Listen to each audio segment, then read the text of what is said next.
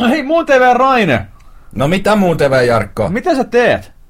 Mä en runkkaa, vaan mä kuuntelen Konsolifinin podcastia. Senkin ketkupoika. Kihi. Tällä viikolla otetaan kassit kantoon. Puhelimet syövät käsikonsolit eikä peleillä tee enää rahaa muu kuin joukko vihaisia lintuja. Tämä on Konsolifin podcast.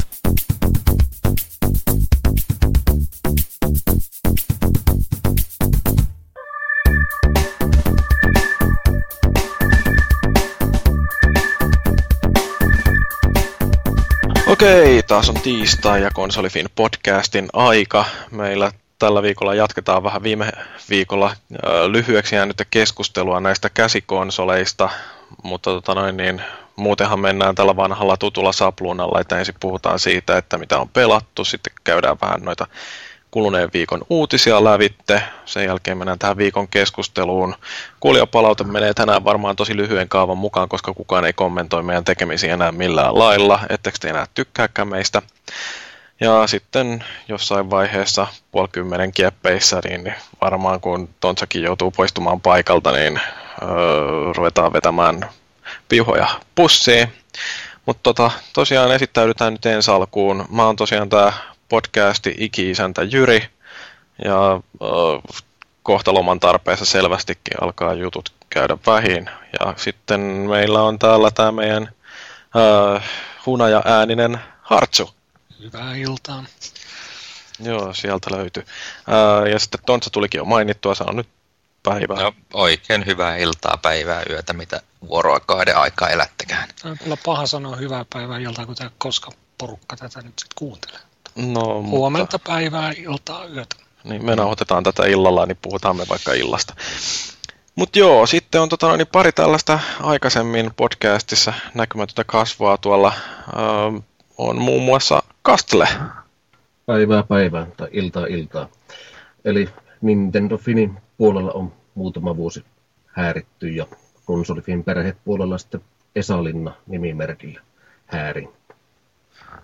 Joo, saadaan vaihteeksi joku tänne, joka tietää jotain Nintendostakin, että niin, niin voidaan puhua siitä Zeldan vihreästä nutusta hiukan asiantuntevammin. Nimenomaan. Niin voit kertoa, mikä se vihreän sävy tarkalleen ottaen on. Kyllä, kyllä, sitten myöhemmin. Joo, sitten meillä on oikein erityinen arvovieras. Itse asiassa ei pidä ihan paikkaansa, mitä sanoin tuosta, että aikaisemmin podcastissa esiintymätön, koska Valterihan oli tosiaan tässä meidän edellisessä jaksossa pikaisesti vierailemassa sieltä 3DS-tilaisuudesta nauhoitetuissa pätkissä, mutta niin nyt voit esittäytyä vähän paremmin. No niin, hyvää iltapäivää. Eli Valtteri Hyttinen Mikrobitistä. Kolme vuotta ollut siellä peliasiaa hoitelen muun tekniikan ohella. Joo, ensimmäistä kertaa saadaan oikein ammattilainen mukaan tähän. Kyllä, kyllä. Joo, tämä ilmeisesti näkyy meillä sitten niin kuin sekä latausmäärien että tason huikeana nousuna. No en, en lupaa kyllä mitään. No, mutta jos saadaan sieltä Mikrobitin toimituksesta vielä pari kuuntelijaa, niin sitten me pääs, saadaan toi kymmenen haamuraja rikki. On teillä nyt enemmän kuin kymmenen. Täytyy toivoa. Niin mulle luvattiin ainakin. niin lata- latauskertoja on paljon, mutta kuuntelijoita on kymmenen. Okei. Okay. Mutta hei, lähdetään sitten tota noin, niin, käymään tätä meidän lukujärjestystä lävitte, eli mitä sä olette pelannut? Kuka haluaa aloittaa? No mä voin kertoa tuossa viime viikon loppuna pelailin tämä Tales of Monkey Island Episode 1, eli tämmöinen episodipohjainen Monkey Island-peli, jonka tuolta PlayStation Storesta saa. Tämä tuli joskus viime syksynä ostettu, se oli siellä puoleen hintaa. Ja... Eli tässä on niin kokonainen kausi, jossa on viisi episodia. Jokainen episodi on semmoinen kolmen neljän tunnin rykäsy, ja sitten siinä on ilmeisesti jonkinlainen jatkuva juoni, koska ainakin tuo ensimmäinen osa päättyi niin kutkuttavan cliffhangerin, että että teki mieli melkein aloittaa se kakkososa saman tien, mutta säästin sitä. Ja jos jollekin ei ole Monkey Islandit tuttuja, niin kyseessähän on tuommoinen jo joskus 90-luvun alkupuolella, milloinkohan se eka Monkey Island tuli nopea ja tämmöinen googlaus tästä, olisiko 91 vai 92 tullut. Mutta on Mut, näitä ihan klassikko point and click seikkailuja. Kyllä, eli The Secret of Monkey Island on tullut niinkin varhain kuin vuonna 1990. Silloin alustana oli Atari ST, Amiga, DOS, Windows, Mac, näin poispäin. Ja sitä tuli silloin aikanaan pelattua Amigalla. Ja sitten tosiaan niin tämä Tales of Monkey Island, niin tämä tuli 2009 muistaakseni, tosin pleikkarille vasta viime vuonna. Ja se niin sijoittuu aikaan Monkey Island 1, Monkey Island 2 ja Monkey Islandistahan tuli kolmonen nelonenkin, mutta mä en tiedä, että sijoittuuko se niiden jälkeen vai mihin väliin se tulee. Mahdollisesti, mahdollisesti näiden kaikkien neljän päätteeksi. Onko toi nyt sitten pelimekaanisesti niin kuin samanlainen kuin ne ikivanhat Atari-pelit, että niin, niin sieltä yritetään ruudulta etsiä jotain sellaisia hotspotteja, mitä klikkaillaan ja sitten kerätään tavaraa ja yhdistellään niitä ja ratkotaan arvotuksia ja sitten siinä on hyvää huumoria. No aika lailla pitkälti tota, mutta tota, sitä käyttöliittymää on sille hu- huomattavasti yksinkertaista. Että, että aikanaan Monkey Islandessa niin valittiin joku komento ja sitten joku paikka. Mutta tässä vaan niin on niitä hotspotteja, joita sitten vaan käpistellään. Se on, se on niin vaan toimintonäppiä, jota painetaan ja siitä se joko kommentoi sitä tai sitten se juttelee jollekin tai sun muuta. Ja sitten se inventaariosta voi valita, tota, joko, että se voi tutkia jotain tavaraa, se voi yhdistellä kaksi tavaraa keskenään tai sitten se voi niin käyttää sitten siellä maailmassa oleviin asioihin niitä tavaroita. Ja sitten tosiaan siinä on paljon tämmöistä vinksahtanutta huumoria ja tota, mitä siitä vielä sanoisi? No onko se hauska? On, siis se oli oikeasti hauska peli. Ja sitten siinä on tietenkin paljon viittauksia niihin kahteen ensimmäiseen Monkey Islandiin. Ja tota, aika helppohan se oli. Et siinä oli kaksi semmoista kohtaa, jossa vähän niin jäin jumiin. Sinällähän se on sille, että siinä ei oikeasti voi mokata, eikä todella jäädä jumiin, eikä kuolla. Että tota, jos ei pääse eteenpäin, niin se vaan yleensä johtuu siitä, ettei ole niin osannut jotain kahta tavaraa käyttää keskenään tai sun muuta, että siis aina pääsee eteenpäin, kun sitten lopulta kokeilee kaikkea kaikkeen mahdolliseen.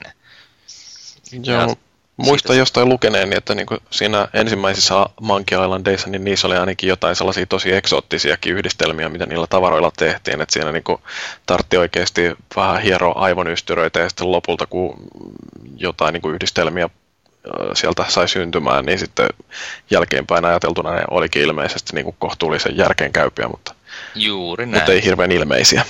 Ei hirveän ilmeisesti. Suurin osa on sille, että tietää, että okei, että nyt, nyt mun pitää laittaa tuo juusto tuohon vankilan seinään, että mä kopioin siitä sitten ju, paina, painaut, paina, siihen juustoon painautuu semmoiset kuviot. Sehän on hirveän ilmeinen. Mutta tota, se, se käy sitten hyvin paljon järkeen siinä, siinä kohtaa sitä peliä. Joo, juusto, historiallinen kopiokone. Mm. No mitäs muuta? Sitten eilen illalla aloitin tota, ekan Assassin's Creedin Xboxilla. Että... Eikö sä ole koskaan pelannut sitä aikaisemmin? En. No, okei, okay, siis mä olen pelannut tota, Pleikka 3-versiota silloin joskus pari kuukautta sitten, kun se tuli sille PlayStation Plusan kylki, tai siellä kun on niitä one hour trial, eli tunnin kokeiluversioita, niin mä silloin latasin sen ja tota, kokeilin sen tunnin verran, että no joo, ihan jees, mutta kun siinä pleikkaversiossa ei ole trofeja ja se oli teknisestikin silleen jälkeen jäänyt. Ei ole reunan pehmennystä. No, siinä ei kyllä tainnut olla. Mutta tota, sitten mä aikana nostin sen boksille ja nyt sitten lopultakin korkkasi sen, että ei, ei, ei voi makuuttaa vuoden 2007 peliperäti noin pitkään hyllyssä. Ja ihan hauskaltahan se vaikutti. Vähän sille yksitoikkoiselta kiikutaan torneihin ja sieltä mettästä tänne näköalapaikat ja siellä sitten kaduilla autetaan ihmisiä tai pöllitään tota, taskusta jotain kamaa. Monta salamurhaa sä oot jo kerännyt tekemään? En ensimmäistäkään. Mä, mä jäin suorittamaan siellä ensimmäisessä kaupungissa niitä kaikkia sivutehtäviä, niin sitten oli pakko joskus yöllä puoli, puoli yhden maissa lopettaa, enkä saanut ketään vielä niitattua varsinaisesti. Mutta huono puoli on että ilmeisesti se, että loput kaikki kahdeksan sen jälkeenkin toistaa ihan samaa kaavaa. Että mennään uuteen paikkaan, käydään läpi ne tornit siellä ja sitten suoritetaan niitä pikkutehtäviä, jos huvittaa, tai sitten mennään vaan niittaamaan suoraan se, joka pitää tappaa. Joo, mä itse asiassa tykkäsin Assassin's Creedistä varmaan enemmän kuin moni muu. Et, tota noin, niin musta se oli todella hieno peli. Siinä oli tietysti ne puutteensa ja se oli hirveän itteensä toistava ja yksitoikkoinen, mutta tota, siinä vaan oli jotain, ehkä se aihepiiri sitten semmoinen niin kuin nämä temppeliritarit ja assasiinit ja niiden välinen ikuinen sota ja sitten tietysti se taustatarinakin, mikä siellä pyörii, tämä futuristinen juitsu, että niin, niin on jonkinnäköinen ö, näiden assasiinien ja temppeliritareiden jälkeläisten salainen sota käynnissä ja kaikkea tällaista hauskaa, niin mun se niin kuin toimi. Et tota, odotan ihan innolla sitä trilogian viimeistä osaa ja Brotherhoodihan mulla on edelleen pelaamatta, mutta ehkä mä jossain vaiheessa käyn senkin sitten hankkimassa. Se alkaa vähän silleen sekavasti, kun tosiaan siinä hypitään sen modern tai nykyajassa, sitten siellä menneisyydessä. Siellä menneisyydessäkin se pomppi silleen, tulee aina näitä fast forwardeja eteenpäin. Ennen kuin se sitten lähti se varsinainen ensimmäinen tehtävä jonkun tunnin pelaamisen jälkeen sitä käyntiin, niin se, se alku oli vähän semmoinen, että mitähän tässä oikein nyt tapahtuu. Että... Kyllä se nyt on päässyt kärryille jo. No, koita pelata se nopeasti lävitte, mua kiinnostaa kuulla, että mitä sä tykkäät sitä lopusta. Aha, okei, okay, selvä. Joo, mitä sitten? Uh, Kastle, mitä sulla on ollut? No viikonlopun ajan tietenkin tämä 3DS on nyt ollut sitten testauksen alla, että sitä nyt on tässä tutkittu ja ihmetelty koko perheen voimi. No toimiko 3D? Kyllä se toimii, että tota, onhan siinä alku rankeutuisa ja jos katsoo vähänkin vinosta, niin kyllä se vähän rasittavalta silmille näyttää, mutta että eiköhän siihen opi pikkuhiljaa. Ei ole kellään vielä silmät kierrossa siellä. ei näitä ole. Ja tota, ää, siinä on siis, pitäisiköhän tästä sitten myöhemmin kertoa tässä jaksossa, mutta kyllä siinä nämä pikkupelit, mitä mukana on, niin kyllähän ne hauskoja on näin aluksi, mutta kieltämättä nyt rupeaa vähän epäilyttämään, että kuinka kauan viehätys kestää. Mutta siitä voisi puhua vielä myöhemmin lisää. Joo, se 3D itse asiassa mua kiinnostaa, niin kuin Nintendohan sanoi, että niin, niin, ää, lasten ei kannattaisi käyttää sitä, että arveluttaako sua yhtään? No kyllä kieltämättä, kun on ihan senkin puolesta kuin itse katsellut sitä. Ja kyllä se vetää se silmäkierroon, jos ei käytä sitä kunnolla. Että vaikea sanoa, kun en ole lääkäri, enkä tiedä sen kummemmin näistä silmäasioista. Niin mutta vähän tuntuu kuitenkin itsestäkin siltä, että pää menee pyörälle, kun liian pitkään sitä käyttää. En tiedä, en ole vielä hirveän pitkiä aikoja käyttänyt, että se näkee sitten. Että, mutta että on, se, on se aika kieltämättä kummallisen näköinen, kun sitä joutuu sitä, sitä säädintä, mistä saa sen 3D-efektiin niin sanotusti isommaksi tai pienemmäksi, niin sitä joutuu säätelemään aika tavalla vielä. Onhan sitä monet jo kyllä puhuneet, että siihen tottuisi ja siihen löytää sen oman asetuksensa, mutta en, en usko ihan tuohon. No, toi 3D on mielenkiintoinen juttu sillä että mitä mä nyt on noita PS3 3D-pelejä testaillut, niin niissä kaikissa tuntuu olevan jonkinlainen säätö, että miten paljon haluaa sitä efektiä siihen pistää, että niin kuin viimeksi tuota Motorstormiakin pelaa, että siinä saa niin kuin melkein litteeksi sen kuva ja sitten toisaalta sinne voi saada tosi paljonkin syvyyttä. Ja tota, jotenkin mua niin kuin, en mä tiedä, onko se äh, niin kuin täysin mahdotonta sitten, että pelin kehittäjät äh, itse päättäisi ja valittis sellaisen äh, optimaalisen nimenomaan sitä peliä varten suunnitellun tason sille 3Dlle, mutta jotenkin musta vaan tuntuu siltä, että se on niiden suunnittelijoiden laiskuutta, että ei jaksa, että jätetään sitten tälle pelaajalle itsellensä ratkaistavaksi, että miten paljon haluaa efektiä ottaa, mutta en, siinä voi sitten toisaalta olla sekin, että jollain tulee pää kipeäksi vähän helpommin ja sen takia sitten täytyy olla mahdollisuus pikkusen litistää sitä kuvaa. Mutta... Niin ja silmän näkökyvyt on varmaan erityyppisiä, että ää, vaimo sukulaismies kokeili ja hän ei näe toisella silmällään, niin sitten 3D-efekti ei oikein toiminutkaan tässä sitten. No se nyt ei ole mikään kauhean iso yllätys, että jos, jos stereonäky puuttuu muutenkin, niin ei sitä kyllä sitten millään tekniikalla loihdita ainakaan helposti. Joo. Mutta sitten muuten on, vielä on tullut pelattua ja huomasin, kun tässä merkkasin ylös, että mitä on viime aikoina pelannut, niin kaikissa peleissä on pääosassa tämmöinen värikäs pallomainen olio. Eli aloitetaan tuosta, tuosta The Blob 2. Ykkösosalle annoin aikoina konsoli Finissä viisi tähteä ja siitähän tuli heti palautetta, että on paljon saa antaa pisteitä. vannomaiselle olijolle. Mutta tota, siis hauska pelihän se on ja ideana tässä on siis, siinä on pallomainen tyyppi, joka ää, hankkiutuu värilammikoihin, imasee itsensä väreihin ja rupeaa värittämään maailmaa, joka on muutettu harmaa ja mustasävyiseksi. Joo, se on hauskaa, kun mä katselen, että mitä pelejä sulla on niin kuin ollut pelattavana, niin mä en niin kuin tunne näistä oikeastaan yhtään mitään, koska toi Wii on mulle niin vieras konsoli. Mutta tota noin niin... Oh, no, en mä, mä en oikein osaisi kysyä sulta mitään tuosta Deblobistakaan. No, no on tullut kyllä Xboxille nyt ja Pleikka kolmoselle myös, että nyt on Niin, että se ei välttämättä vaadi sitten tota liiketunnistusta vai hyödyntääkö se Kinectia ja Movea? Äh, luulisin, että Movea hyödyntää, mutta Kinectistä en ole kyllä yhtään varma. En ole seurannut sitä. Tarkistetaan. Ää, Pleikkarilla on 3D-tuki ja Move-tuki kyllä, ja Pleikkarilla on tota, jopa aito 720p reso, toisin kuin boksiversassa, jossa on tuommoinen 1152 kertaa 640 ja Eurogamerin tuossa Face of Round 29 tota, tämä tuomittiin paremmaksi Pleikka 3-versiona.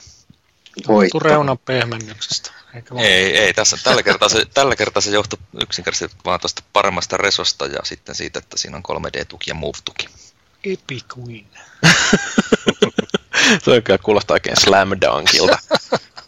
Joo, mutta onko tuollainen peli sitten, äh, hyötyykö siinä yhtään mitään siitä, että grafiikka on vähän parempi? Musta kuulostaa, että se niinku, äh, visuaalinen poveri siinä tulee jostain ihan muusta kuin teknisistä suorituksista. Öö, en osaa sanoa. Saattaa se hiukan kuitenkin, että on siinä tämmöisiä väriloistetta aika tavalla siinä pelissä, niin se voi ehkä jollain tavalla hyötyäkin siitä. Ol- Olisi mukava nähdä, mutta eipä ole näitä laitteita itsellä. Okei.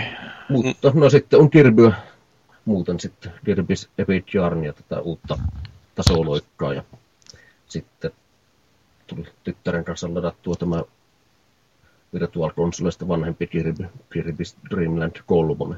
Kerro vähän tuosta Kirbystä, koska niinku siitä nyt kaikki tuntuu olevan kovasti innoissaan, mutta niin, niin mikä siinä on historia, koska jälleen niinku taas yksi tällainen franchise, joka ei ole mulle millään lailla tuttu.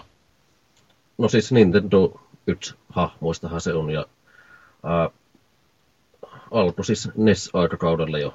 Eli tämmöinen vaaleanpunainen pallo liikkuu, imasee viholliset sisäänsä ja sitten saa sitä kautta nämä voimat itselleen ja samalla myös joku vaatetukset. Esimerkiksi Super, Super Smash Bros. Brawlissa, jos Kirby imasee tämä Metal Gear Snakein, niin sitten Kirbystä tulee Snakein näköinen ja se on aika mukavan näköinen. Onko se vaaleanpunainen silti? Se on vaaleanpunainen ja sillä on sänky. ja vaatetus on vähän myös sen Snake, Snakein päin. Että, siinä on se viehätys varmaan tässä ominaisuudessa. Mutta muuten niinku ihan tällaista tasoloikkaa. tasoloikka on aika perinteistä, mutta on siinä omat vinkeät juttunsa, että kannattaa katsoa vaikka videosta, miltä se näyttää, vaikka se on tässä ruveta selittämään pitempään. Joo. Oliko tuosta Epic Yarnista meillä jo arvostelu? On kyllä, joo siis. Olikohan Johnny's Dust taas tehdä arvostelu. Viisi tähteä, ellei väärin muista. Jee. Okei, no tää on vähän köyhää keskustelua, kun kukaan ei osaa kysyä yhtään mitään, että niin ehkä meidän pitäisi pyytää joku toinenkin Nintendosta jotain tietävä tänne paikalle. Tai sitten Tontsa osta sä Wii. No as if. Voin kysyä, onko, ne su- onko Kirby sukua Rip Kirbylle? Tunnetun piisoveli. Ää, ei ole. Tämä oli siis Nintendo lakimieheltä ilmeisesti otettu tämä, tämä nimi, joka on John Kirby. Tämmöinen historia. Joo, lakimies on varmaan ollut tyytyväinen, haastanut Nintendon oikeuteen ja saanut 10 miljoonaa biljoonaa. Joo. Okei, se oli kiinnostava raportti. Kiitos, kiitos. Herätkää nyt kaikki, jotka nukahitte. Joo. Okei, mitä Hartsu? Onko sulla jotain? No ei mulla oikeastaan mitään, mutta pakko nyt jotain keksiä. RuneScape PC, tällainen, tällainen, tällainen MMO-peli. Roolipeli. Joo. En mä sitä kyllä varsinaisesti ole pelannut, mä oon ikään kuin konsultoinut sen pelaamista. Mun poika on pelannut sitä, mutta kun se ei osaa englantia, niin silloin myös isä pelaa, kun poika pelaa. Halusi tai ei. Sinänsä ihan mielenkiintoista nähdä kyllä sitä. En ole hirveästi PC MMOista ollut koskaan innostunut, mutta jostain syystä nämä alaluokkakoululaispojat on kovastikin kiinnostuneita nykyään. Joo, näitähän on Ja, ja, ja monenlaisiakin, mutta on, siis tää on joku ilmainen pelattava vai? membershipin, jolla sit saa jotain vähän hienompia kamoja ja isomman maailman ja kaiken näköistä tuommoista kivaa. Ei ole mikään hirveän kallis. Mitä se oli joku, olisiko ollut 10 euroa vähän yli kuukauden jakso tai jotain semmoista. En ihan tarkkaan muista, mutta ei mikään kallis. Halvempi kuin nämä niin sanotut isot nimet tuolla sektorilla. No ihan Sinänsä povikaan kun- maksaa kai kuin 15 euroa kuussa.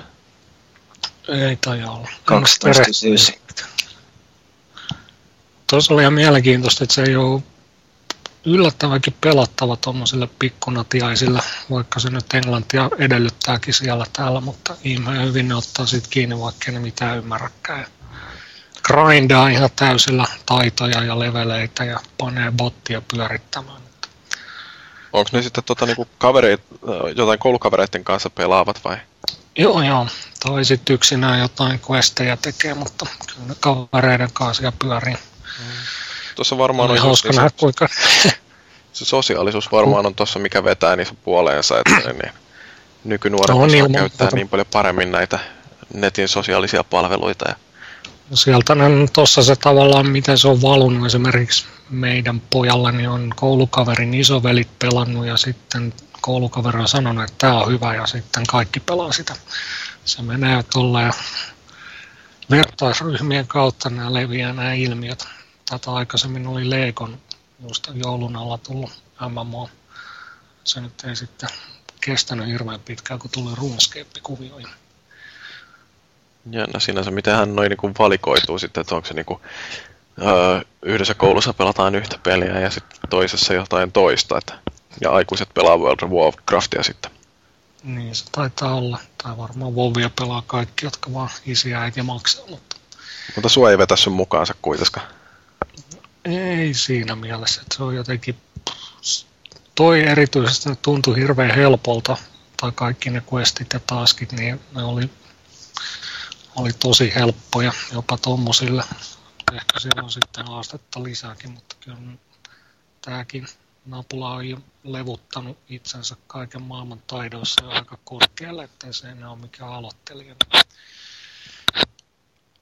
Ja toisaalta itsellä ei aika, aikaa vaan ole istua tuntikausia grindaamassa jotain leveleitä tai No se muuttuu varmaan kohta, kun toi Free Realms ilmestyy Pleikka kolmoselle, niin siellä on Totta, ilmasta massiivi multiplayeria sitten. Mutta sähän voit opettaa lapsesi pelaamaan, kato, grindaa sun puolesta kaikki, ja sitten sä vaan käytät sitä high-end contenttia siellä. se Tulee halvemmaksi kuin jonkun kiinalaisen palkkaaminen. Se vaan sanoo, että faija haet tuot botti, että siinä on semmoinen bottiskripti, joka hoitaa sen. Loistava peli, ei tarvitse itse edes pelata. Ei sitä tarvitse. Siinä oli hirveä määrä kaikki bottiskriptejä, eikä ne kuulemma ikinä edes bänni ketään mokomat vellihousut, että kaikki siellä bottailee ja panee grindit sitä kautta. No siitä saa lapset kyllä loistavan roolimallinen. Totta, mä oon saarnannut, että mä en tota suosi ollenkaan ja mä bannaan sut kohta, jos se lopettaa. Niin. Pelaa itse tai ole pelaamatta. Niin. Nimenomaan. Sitten toinen, mitä en ole pelannut, koska eihän puhelimella pelaaminen ole oikeasti mitään pelaamista, se on ajan tuhlaamista, niin Angry Birdsia hinkannut N900 silloin tällä, jos ei ole mitään muuta tekemistä ollut, kun ei ole mihinkään oikeaan pelaamiseen ollut kunnolla aikaa, niin siitä on tullut sitten hinkattua. Ja onhan se kiva vähän aikaa, mutta on kyllä niin yliarvostettu peli kuin voi ikinä olla joku peli, mutta Mutta se muuttuu ihan erilaiseksi, kun otat siihen sellaisen asenteen, että jokainen kenttä täytyy vetää lävite kolmella tähdellä. Mulla se muuttui pelaaminen ihan, ihan erilaiseksi siinä vaiheessa, kun mä tajusin, että hei, tähän täytyy niinku ottaa ihan tosissaan. Niin Siihenkin mä kyllästyin, kun niitä kenttiä ja tasoja on niin paljon, kun ne muut vissiin kolme ekaa kenttäpakettia, mitä N900 on tullut, niin kaikki veti kolmeen tähteen No, aikanaan. Ja Nyt on kumminkin sitä samaa hinkutusta sitten kentästä toiseen loppupeleissä, mutta on se ihan hauskaa ja nimenomaan sopii tuommoiseen 10 minuutin, 5 minuutin vartin sessio aivan mainiosti paremmin kuin mikään muu. Mutta siinä on kato just niin, että siitä on tullut ilmiö sen takia, koska se pe- perusmekaniikka siinä on niin järjettömän yksinkertainen, että ei mitään mm. muuta kuin vetästään vaan ritsa täpöille ja sitten päästetään lintulentoon ja katsotaan minne se osuu. No siinä on ehkä kiteytetty nämä pelimaailman nerokkaimmat pelimekaniikat yhteen peliin on, on Scorch Earthin, eli tämä kanuuna ammuskelu, jos tiedätte tapauksen. Juu, ja vähän si- niin kuin alkeellisempi versio Wormsista. Kyllä, ja sitten Worms, joka kanssa tarjoaa tämän samaa. Tuossa se on vaan tehty yksin peliksi, ei tarvitse kahta saadakseen sen riamun siitä, mutta hyvin samaa perusideahan siinä hyödynnetään. No, mutta se on, se on hauska, yksinkertainen peli. Sitä voi pelata sellaisetkin, jotka ei pelaa muuten yhtään mitään. Näin on, näin on. Ja se kun on ainut peli, mitä puhelimilla voi pelata, niin ei nyt vaihtoehtoja. Joo. Ja sitten vielä tuli Motostorm Apokalypsen demoa kokeiltua, ja se nyt oli demoksi hieman pettymys. Ei ollut kuin yksi rata, kaksi eri ajoneuvoa.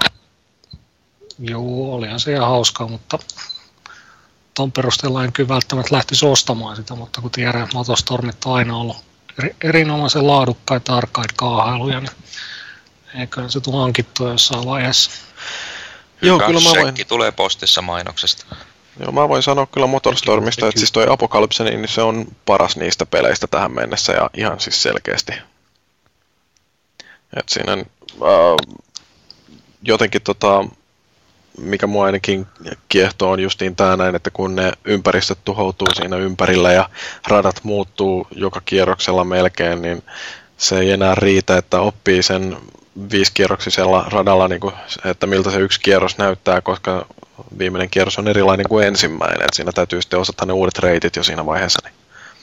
Toisaalta jos sen oppii ulkoa, miten se rata muuttuu joka kierroksella, en tiedä, onko se niin skriptattu, että se muuttuu joka kerta samalla lailla, vaan on, on skriptattu just sillä Joo, sit sen, kyllä nämä sitten oppii nämä grindaajat kaiken ton loppupeleissä ulkoa. Ihan kuin nämä kaikki oikoreitit niissä vanhoissa, mutta on se kumminkin se rata on niin vaihteleva, että ja ajoneuvon luokat erilaisia, niin ei se ihan, ihan niin ole kuin jossain rata-ajoissa puhtaasti, että kun ajolinja tietää, että siinä on paljon suurempi virhemais. Mä itse vähän epäilen, miten tuommoinen apokalyptinen maailma nyt istuu Motostormia. Mun mielestä se ensimmäisen Motostormin Death Monument Valley oli miljoona niin hieno, että sitä kaipaa edelleen. Että Pacific Riftikin oli omalla tavallaan makea, mutta ei siinä ollut enää ihan sitä samaa tunnelmaa ainakaan itsellä, mitä oli ensimmäisessä. Ja mä en tiedä tosta sitten, että niin toi Motorstormi, kun se on uh, alkuun ainakin, niin sehän, siis se ensimmäinen Motorstormi, niin sehän vaikutti tosi graafisesti upealta, että se oli sellainen melkein leuat loksauttava uh, kokemus, mutta tää niin kun, nyt kun sitä katselee 2D tätä apokalypsea, niin ei se ole yhtään niin vaikuttava, mutta 3D se on todella hyvän näköinen, että se on varmaan kaikkein paras 3D-demo-peli tällä hetkellä, mitä niin markkinoilta löytyy, että en mä, mä en oikeastaan pysty pelaamaan sitä 2 d koska se on 3 d niin paljon paremman näköinen. Tuo on kyllä hieman kismittää, kun ei itse ole vielä päässyt 3D-maailman kunnolla käsiksi, että pakko nyt säästää vähäisistä maitorahoistaan 3D-telkkariin. Joo, mutta ei kannata ostaa pientä. Ei ikinä kannata ostaa pientä, oli se mikä vaan auto tai telkkari. Kyllä, koolla on väliä. Okei, tota, sitten päästään Valtteriin. Sulla varmaan on paljonkin kaikenlaista pelattavaa, kun olet ammattilainen. Valitettavasti niitä kaikki vai missään välissä ei pelaamaan, mutta mä nyt jotain tässä kerännyt. Eniten on mennyt aikaa varmaan Dawn of War 2 Retributionin PClle. Erinomainen naksuttelu, strategia. Okei. Okay. mihin maailmaan tämä nyt sitten sijoittuu? Oliko tämä jotain Warhammer 40 000 vai Juurikin sitä. Ah, muistin oikein. Raaka avaruussota. Kaikki kuolee ja kaikilla on kiva. Joo, sehän on semmoinen niin kuin, melkein niin kuin jostain Aliensista, niin, niin otettu niitä Space Marineita ja sitten ne mätkii siellä jotain avaruusörkkejä pataa. Ja... Joo, tässä on nyt itse asiassa kuusi noita rotuja, millä pystyy ton kampanjan pelaamaan. Että aikaisemmissa on keskitytty vaan vetämään niillä Space Marineilla tai näillä Blood Raveneilla, mitkä siinä näitä ekstra hienoja panssaroituja ihmisiä edustaa. Onko toi nyt mitään verrattuna johonkin StarCraftiin, kun mä sitä pelailin sitä StarCraft 2 tuossa ennen joulua ja se oli kyllä sairaan upea RTS. Mä en niitä kauheasti RTS viime aikoina kerännyt pelailemaan, kun ne on niin PC-juttuja. Mä oon vaan pleikkarin parissa häärännyt, mutta niin, niin se oli kyllä sellainen niin kokemus, että muistutti, minkä takia mä tykkäsin RTSistä joskus aikoinaan ihan älyttömästi. Tämä on aika erilainen itse asiassa kuin tuo StarCrafti. Tässä ei rakenneta juurikaan minkään sortista beissiä, että sulla on vaan hyvin vähän unitteja tai squadroneita, mitä sä ohjastat, ja on paljon kaiken näköisiä abilityjä ja muita, mitä niillä sitten pitää käyttää. Vähän niin kuin Steambackeja StarCraftissa näitä. Ja vähän niin kuin strategisempi peli. Plus sitten roolipelielementtejä, eli ihmiset nämä yksiköt saa sitten erilaisia varusteita droppeina sieltä niiltä isommilta vihuilta ja sitten niillä kierraillaan ja varustaudutaan tehtäväannon mukaisesti joko granaateilla tai miinoilla tai millä milloinkin. Okei. Okay. Huomaa kyllä, että ammattilainen asialla käyttää semmoisia termejäkin, että mennään ymmärtää tämmöinen mies. Sä et varmaan pelaa kauheasti tuon noita RTS. No en ole koskaan tykännyt. Mä Valtterin kanssa yhtenä päivänä juteltiin, että Dune 2 oli edellinen hyvä RTS varmaankin. Oh, se oli loistava peli.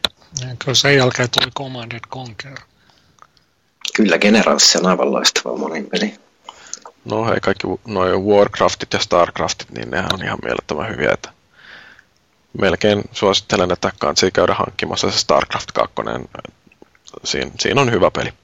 Se oli kyllä todella loistava. Ihan yksin pelinäkin, vaikka sitä HC monien pelaamista haluaisikaan, niin yksin pelinkin on loistava. Joo. No, meillä ei täällä kauheasti noita PC-pelejä kyllä harrastella, että niin, niin Onko sulla mitään niin. Xboxi- tai pleikkaripelejä?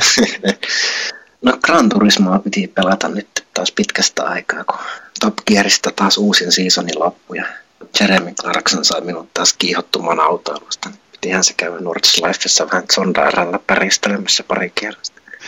Naama taas oli penkkissä kiinni. Siihen tuli justi joku päivityskin. Paraniko siinä mikään?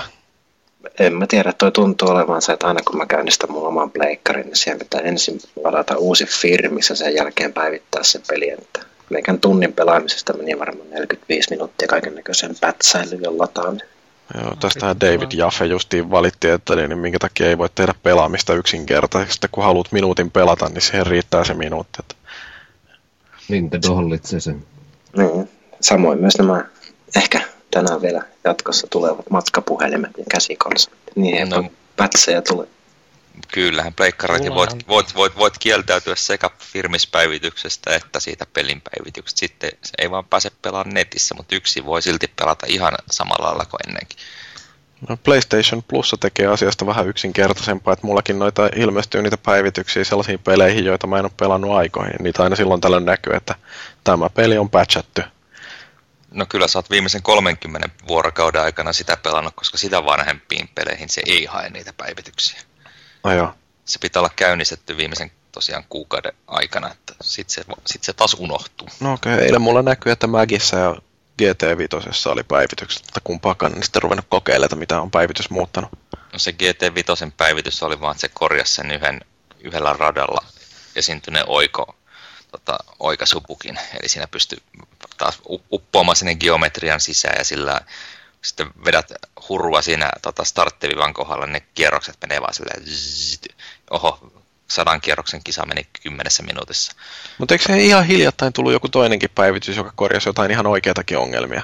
Joo, se tuli ehkä viikko pari sitten.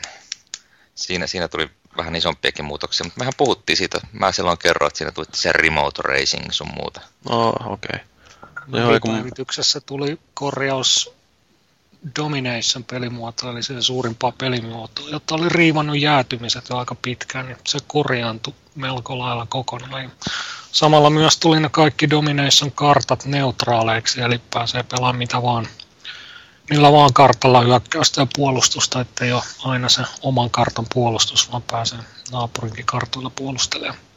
Mistä hän saisi aikaa, että kerkeisi noita kaikkia pelailemaan? Joo, mulla olisi ruveta sin, sinkuksi ja jättäytyä työelämästä pois. Se on resepti. Mulla on suuri haave, että mä pääsisin joskus niin korkealle sinne leveleissä, että saisi sen 24 tunnin lemanssin sieltä auki. Ja sitten 24 tuntia ajaisi putkeen. Kyllä, mä oon kavereiden kanssa himoittu, että hitto, siinä olisi projekti ja kerrakseen kaikki varikkotaktiikat pitäisi miettiä ja miten nukutaan ja missä järjestyksessä ajetaan. Ai, ai, se olisi hienoa. Fiat 500 silloin endurance race, niin se kestää kierroskin alun kolmatta tuntia. Ei toi oikeasti kuulostaa jollain sairaalla tavalla aika hienolta idealta. Kyllä siinä olisi potentiaalia. Kato, se olisi pitkä viikonloppu, vähän niin kuin modernia LAN-pelaamista. Että Ja sitten siitä saa Bronze Trophyn. en mä tiedä, saako sitä strofia. Ainakin kauhean kankkusen varmaan ensi maanantaina. Tuosta ympärivuorokautisesta ajamisesta mulle tulee aina mieleen toi Penn Teller Desert Bus for Hope tota, tapahtuma, jossa pelataan tätä Penn Tellerin tota, videopelejä jostakin 90-luvulta. Sitten siinä on tämmöinen osuus kuin Desert Bus, jossa vaan ajetaan neljä tuntia reaaliajassa, oliko se Los Angelesista Las Vegasiin. Ja tosiaan niin se on todella semmoinen yksinkertainen. Se oli, oliko se sille, että jos suistut tieltä, niin se alkaa taas alusta. Ja siinä ei mitään tapahdu siinä matkan varrella. Ja sitten kun pääset perille, saat yhden pisteen. Kuulostaa joltain lentosimulaattorista. Joo, mutta tosiaan niin siitä on tullut tämmöinen kulttitapahtuma sitten, että ne vuosittain, sitten ne pelaa ympäri vuorokauden. Siellä on myös niin jaettu joukkueisiin, että aina vaihdellaan kuskia. Ja... Niin oliko tuossa joku semmoinen vielä, niin kuin pirullisuus, että se kaartuu jotenkin just sen verran johonkin suuntaan, että niin Joo. sitä ohjainta ei pysty edes niin kuin junttaamaan mitenkään paikalleen sillä että Kyllä, se, se bussi puoltaa, oliko se oikealle vai vasemmalle, mutta tosiaan niin sitä, sitä on pakko oikeasti ohjata koko matka. Toi kuulostaa aika sadistiselta. Uh, se on hienoa, miten ihmisillä on tosi upeita ihmisystävällisiä ideoita. Joo, käykää katsomassa desertbus.org. Siellä löytyy tästä tota, rahankeruutapahtumasta. No nämä 2009 vuonna keränneet peräti 140 tonnia dollareita siis. Hieno. Hei, mehän voitaisiin tehdä sellainen podcast-jakso, jossa me ajetaan se kisa läpi. Joo, se, se oli muistaakseni Sega CDllä tai jollakin tosi antiikkisella 90-luvun ihme konsolilla. Jumalauta, oikeasti mennyt laadun tarkkailusta läpi. No, Segahan ei enää tee konsoleita. No mutta siis koko se, siis si- siinä oli paljon muitakin pelejä, mutta ne on kaikki semmoisia enemmän ja vähemmän vitsejä. Okei, okay. mm, hyvä. Mutta hauska ollut varmaan pelitestaajilla sen kanssa. Joo. No ei se tarpeeksi vaan vetää viunaa, niin kyllä se varmaan mikä tahansa peli menee.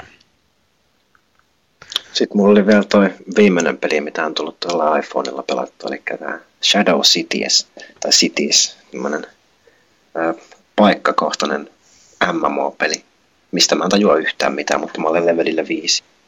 Joo, mä latailin sen kanssa tuossa tota noin, niin aikaisemmin tällä viikolla ja, ja tota noin, niin, on chappäillyt ja rakentanut jotain dominaattoreita ja, ja tota, catchereita ja sitten välillä hyökännyt jonkun toisen maagin kimppuun, mutta tota, justiin ajattelin, että pitää kysyä sulta Valtteri, että mistä siinä pelissä on oikein kysymys, mutta niin, niin näköjään me ollaan ihan yhtä tiedottomia aiheesta. Joo, se pelin oma helppikin on niin loistava, että se tyhjä helppi tiedostaa. Joo. Mutta siis tämähän on suomalaisten tekemä peli. Joo, se on, siinä on potentiaalia, mutta kyllä se kaipaisi jotain pientä viilaamista, että esimerkiksi niin objektiivit kerrottaisiin. Siinä on kaksi faktion ja siinä on niin kuin arkkitehdit ja sitten. Ja tota, itsehän tietysti pelaan arkkitehdeillä ja sitten siinä on tämmöinen, kestääköhän se viikon tämmöinen kampanja, missä sitten katsotaan, että kumpi puoli voittaa. Rakennellaan dominaattoreita, mitkä kerää sitten energiaa omalle joukkueelle ja sitten kapturoidaan semmoisia pallukoita, mitkä killuu siellä kartalla. Miten Mistä se se on? GPS-paikannus sitten siihen liittyy?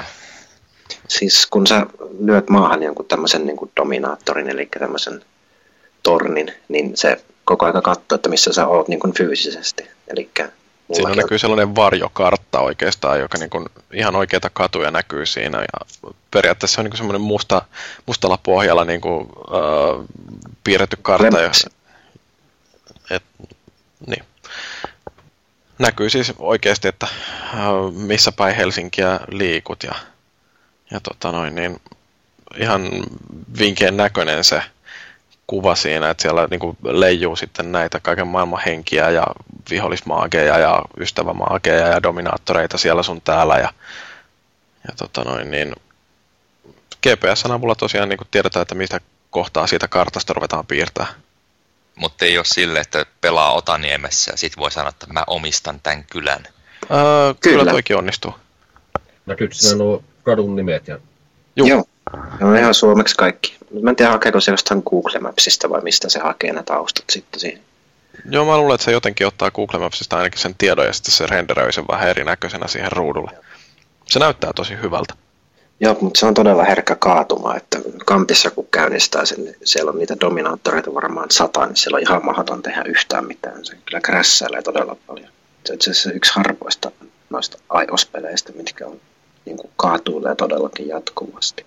Joo, siis siinä on mielenkiintoinen tämä näin, että nyt tää, mä en niin kuin ihan tarkkaan näitä kaikkia taustoja tiedä, mutta ilmeisesti niin kuin pelaajayhteisö on nyt hirveän kypsynyt tälle Grey Area Labsille, joka on siis tämä pelin kehittänyt studio.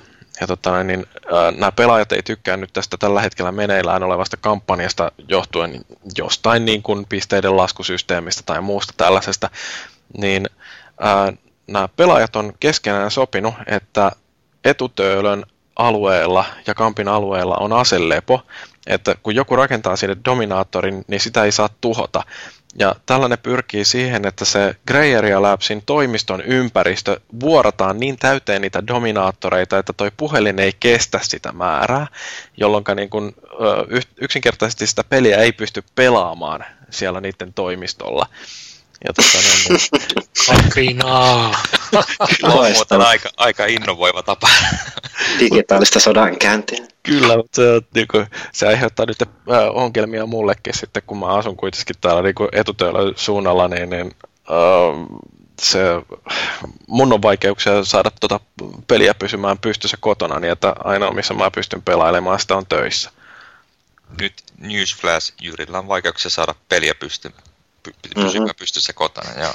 No töissä onnistuu helposti. Mm. Joo, tämän juuri halusin jakaa kaikkien kanssa. Sitten siinä pystyy tämmöisiä niin kuin pekoneja tai biikkoneita rakentamaan, että sä voit varppailla niin kuin paikasta paikkaan. Sitten myös omien tiimin kavereiden biikkoneihin pystyy varppaamaan, että sä voit niin kuin kotona rakentaa semmoista tavallaan turvallista homebasea ja sitten töistä varpata sinne, jos siinä on tarpeeksi lyhyt niin kuin fyysinen matka sinne. Että siinä on tietty limitti, minkä sisällä pystyy varppailemaan. Siinä on ihan hyviä ideoita kyllä, mutta kyllä se vaatisi aika paljon hienosäätöä. No yksi päivä mä onnistuin varppaamaan Miami Beachiin. Et, tota, en mä oikein tiedä, että millä periaatteella se toimii, että onko se sitten, että täytyy olla jonkun kaveri, joka sen rakentaa sen beaconin, että pääsee sinne hyppäämään, mutta niin, niin, tosiaan ne pelin sisäiset ohjeet ei ole mitenkään maailman selkeimmät, mutta toi idea tuossa on tosi hauska ja ilmeisesti siitä tykkää muutkin kuin joku brittisijoittaja yritys, niin pistikö ne 2,5 miljoonaa euroa nyt rahaa tuolle Grey Area Labsille, että ne pääsee kehittämään tuota pidemmälle tuota peliä. No, kukaan ei muu muista tällaista uutista, mutta näin mä muistan kuulleeni. No mä lunttaan tästä Gu, äh, Wikistä, että 1,9 miljoonaa. No, sinne päin. Mutta joo, siinä taisi olla ne pelit, mitä ollaan pelattu. Eikö sä ole pelannut mitään muuta kuin Shadow Citiesia? No, Motorstormia, mutta sekin me käsiteltiin tuossa jo pikaisesti. Onko se 3D muuten kuinka paljon siitä kehittynyt, kun oli tämä PlayStationin 3D-päkki, missä oli Stardustit ja tuo Motorstorm ja Vipeout ja mitä muita siinä oli, jos verrataan tähän Apokalypseen. Se oli nimittäin aika surkea se 3D-versio siinä paketissa siitä Motorstormista.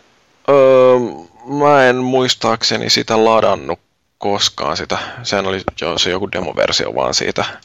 Et niin kun Wipeouttihan näyttää ihan hyvältä ja se Stardustikin siinä nyt tietysti mitenkään ihan älyttömästi hyötyy olekaan siitä 3D-efektistä, mutta niin, niin mä en tosiaan pysty vertaamaan siihen 3D-demoon sitten.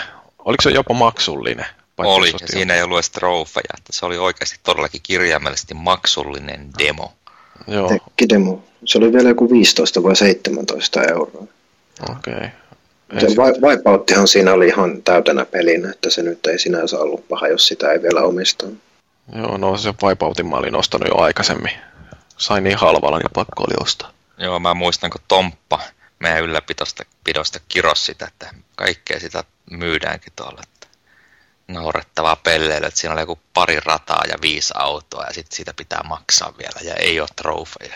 Niin, se on kaikkein pahin ongelma justiin, että ei ole trofeja, että kaiken muun kestää, mutta Ostaisitko Tontsa, jos saisi pelkkiä trofeen rahalla? no siis on, on kyllä pari peliä, jo- jotka on mennyt kyllä käytännössä siihen kategoriaan, että esimerkiksi Frogger oli niin umpisurkea peli, mutta siinä oli neljä kultatrofia, jotka sai sille kolmessa vartissa pelaamalla. Tämä on aika hyvä devaajille, että laitetaan tähän ihan hullut trofit ja vaikka peli on paska, niin tämä ostetaan silti sen takia. että No mä luulen, että se sitä Froggeria ei olisi ikinä kukaan muuten ostanut. Että, tota, Mitä sillä trofeilla on hyötyä? Siis mä oon ihan pihalla no, Wii-omistajana tällaisista, että jos niitä saa paskasta pelistä kerättyä neljä trofeja, niin mitä sillä tekee? virtuaalipenis kasvaa millin. nimen- nimenomaan mistään muustahan siinä ei ole kyse. Niin, että sillä ei saa siis ostettua esimerkiksi. Ei. Okei, okay, joo. Joo, jep, jep. Sun pitää kuunnella hei se meidän Achievement kautta Trophy-jakso. Sä et selvästi kuuntele konsolifin podcastia. Mä valikoidusti kuuntelen. Sen jätin väliin. Nyt jäit kiinni. Oh, oh. Okei, okay, no mut hei, siirrytäänkö uutisiin? Joo, mennään vaan. Niin, Tontsa, mitä sä oot meille kaivannut? Niin, mä tosiaan päätettiin, että otetaan tällä kertaa vain kolme uutista, että jos niistä vaikka löytyisi oikeasti sitten puhuttavaa, niin viime viikon torstaina Pleikkari kolmonen sai versio 3.60 päivityksen, jossa tuli sitten tämä PlayStation Plus-jäsenille tuommoinen pilvitallennusmahdollisuus. Eli tota, jos on Plus-jäsen, niin sitten siellä on tota semmoinen 150 megan online storage, Eli sinne voi kopioida sitten omat pelitallennukset talteen, ja mikä parasta, se toimii myös tuommoisten lukittujen tallennuksien kanssa, joita ei niin normaalisti saa tota, muuten edes mihinkään USB-tikulle tai muualle talteen. Et, tota, jos pleikkari hajoaa alta, niin sinne meni ne lukitut savet, mutta nyt tosiaan ne voi sitten pistää sinne pilveen, ja vaikka pleikkari hajoaisi tai vaihtaa pleikkaria sun muuta, niin ne voi sieltä sitten kopsia takaisin. Siinä on vaan semmoinen, että tota, sen jälkeen kun se on kopioitu, niin siinä on semmoinen 24 tunnin aika, että se pitää vähintään se vuorokausi odottaa ennen kuin se voi kopioida sieltä sitten toiseen konsoliin. Tai jos tota, sen on kopioinut toiseen konsoliin, niin sitten taas pitää ottaa 24 tuntia. Tämä on niinku, silleen periaatteessa taas loistava ominaisuus, jonka Sony on onnistunut tuttuun tyyliin. Se kyllä taas niinku sössimään oikein lahjakkaasti. Et siis, niinku, jos on, no mä kokeilin tätä niin kuin heti, katsoin, että niin, niin jee, nyt voi ruveta kopioimaan noita tallennuksia tuonne pilveen, mutta paskat, siis siellä niin kuin joka ainoa tallennus täytyy käydä yksitellen valittamassa sieltä niin kuin, ja painaa mm. kolmiota ja sitten sen jälkeen ottaa sieltä se kopio ja sitten sen jälkeen valita, että vie pilveen. Ja kun niitä tallennuksia alkaa olla semmoinen vähänkin isompi kasa tuolla, niin jumalauta, sehän vie iän ja terveyden. Ja tässä iässä sillä alkaa olla jo jotain merkitystäkin. Että tota noin, niin jos se edes toimisi toi ominaisuus, niin se olisi tosi kiva. Mutta niin, No siis käytännössä siihen, sitä kannattaa käyttää vaan niihin lukittuihin tallennuksiin siihen asti, että Sony oikeasti tuo semmoisen, että sinne voi kopioida useamman tallennuksen kerran. Tuolla virallisessa Euroopan PlayStation-blogissa se Skeen edustaja onneksi vastasi jo, että tä, tätä asiaa niin mietitään, että todennäköisesti tulee seuraavaan päivitykseen, mutta koska se seuraava päivitys tulee, niin sitähän ei kukaan taas tiedä, että se on pari kuukautta todennäköisesti vähintään. Ja... No ne on miettinyt siellä tuota cross game voice chattiakin sillä niin kuin vähän aikaa, että ne on tosi huolellisia, kun ne ajattelee näitä tällaisia parannuksia. Kyllä se Mut... nyt toimii ihan hyvin backupina. Itse mä kävin tuon silleen läpi, mä vaan otin ne, mitkä mä nyt tavallaan ar- arvuutin korkealle, eli nämä on semmoisia seivejä, mitkä harmittaisi, jos ne menisi. Mä oon nyt kiinnostunut ihan jokaisen seiviä käydä läpi, mutta joku semmoinen ehkä kolmasosa mun seiveistä kävin läpi ja laitoin sinne. Kaikistahan nyt ei tarvi mitään tallentaakaan, niin kuin vaikka joku Mägi, joka ei tallenna mitään muuta kuin asetukset paikallisesti. Kaikki muu on siellä serverille, serverillä, mutta kieltämättä olisi kyllä ihan fiksua, että se kopsaisi ne kaikki sinne kerralla, mutta sitten siinä tulee se koko rajoitus vastaan, joka kuulostaa paljolta pelitallennuksessa 150 megaa, mutta joissain peleissä oli aivan käsittämättömän kokoisia seivejä. Joo, sinä TT, kun mainitsit seivi? niin siis tota, Afrikassa on yli Ai 300 niin. me- megan kokoinen seivi, niin se ei kerta kaikkiaan mahu sinne. Jesus, 300 megaa, mitä se Mitä ne se? tallentaa sinne koko pelin? Jumalauta. No siis se tallentaa sinne varmaan kaikki ne kuvat, mitä niistä eläimistä ikinä on ottanut. Et se, joku toinen peli tekisi ehkä sille eri tavalla, että se tallentaisi johonkin datatiedostoon, mutta toi pistää sen yhteen samaan saveen.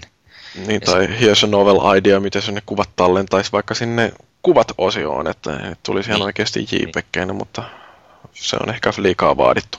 Ja sitten oli toinen tota, semmoinen Enchanted Arms-peli, se on jotain Pleikka kolmosen ensimmäisiä pelejä, niin se ei vaan toimi. Se, ei, se tulee ilmeisesti joku virheilmoitus, se ei suostu sitä sinne kopioimaan.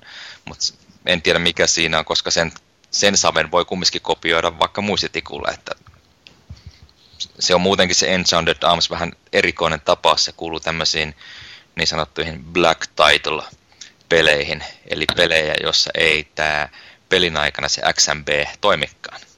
Eli siinä on jotain epäyhteensopivuutta. No se oli muutenkin Se- vähän omituinen peli. Mä muistaakseni annoin. Julkaisupelejä. Mm. Mutta mitä tässä uusimmassa päivityksessä myös tapahtui on tosiaan lisäksi, niin siinä vähän Sony taas paikkasi sitä tietoturvareikiä. Ja tota, siinä 3.56 ne muutti sitä, pisti sinne oikeasti tota random avaimen, niin nyt ne piilotti kaikki ne, ne loaderit, metloaderin, apploaderit sun muut, joita oli hyödynnetty, niin nyt ne tungettiin yhden kokonaan uuden loaderin alle, ja se sitten aika tehokkaasti toistaiseksi pysäyttää kaikki yritykset, koska tämmöiseen ei tietenkään kukaan ollut varautunutkaan, koska semmoista, semmoista ei ollut, ollut aiemmin olemassakaan.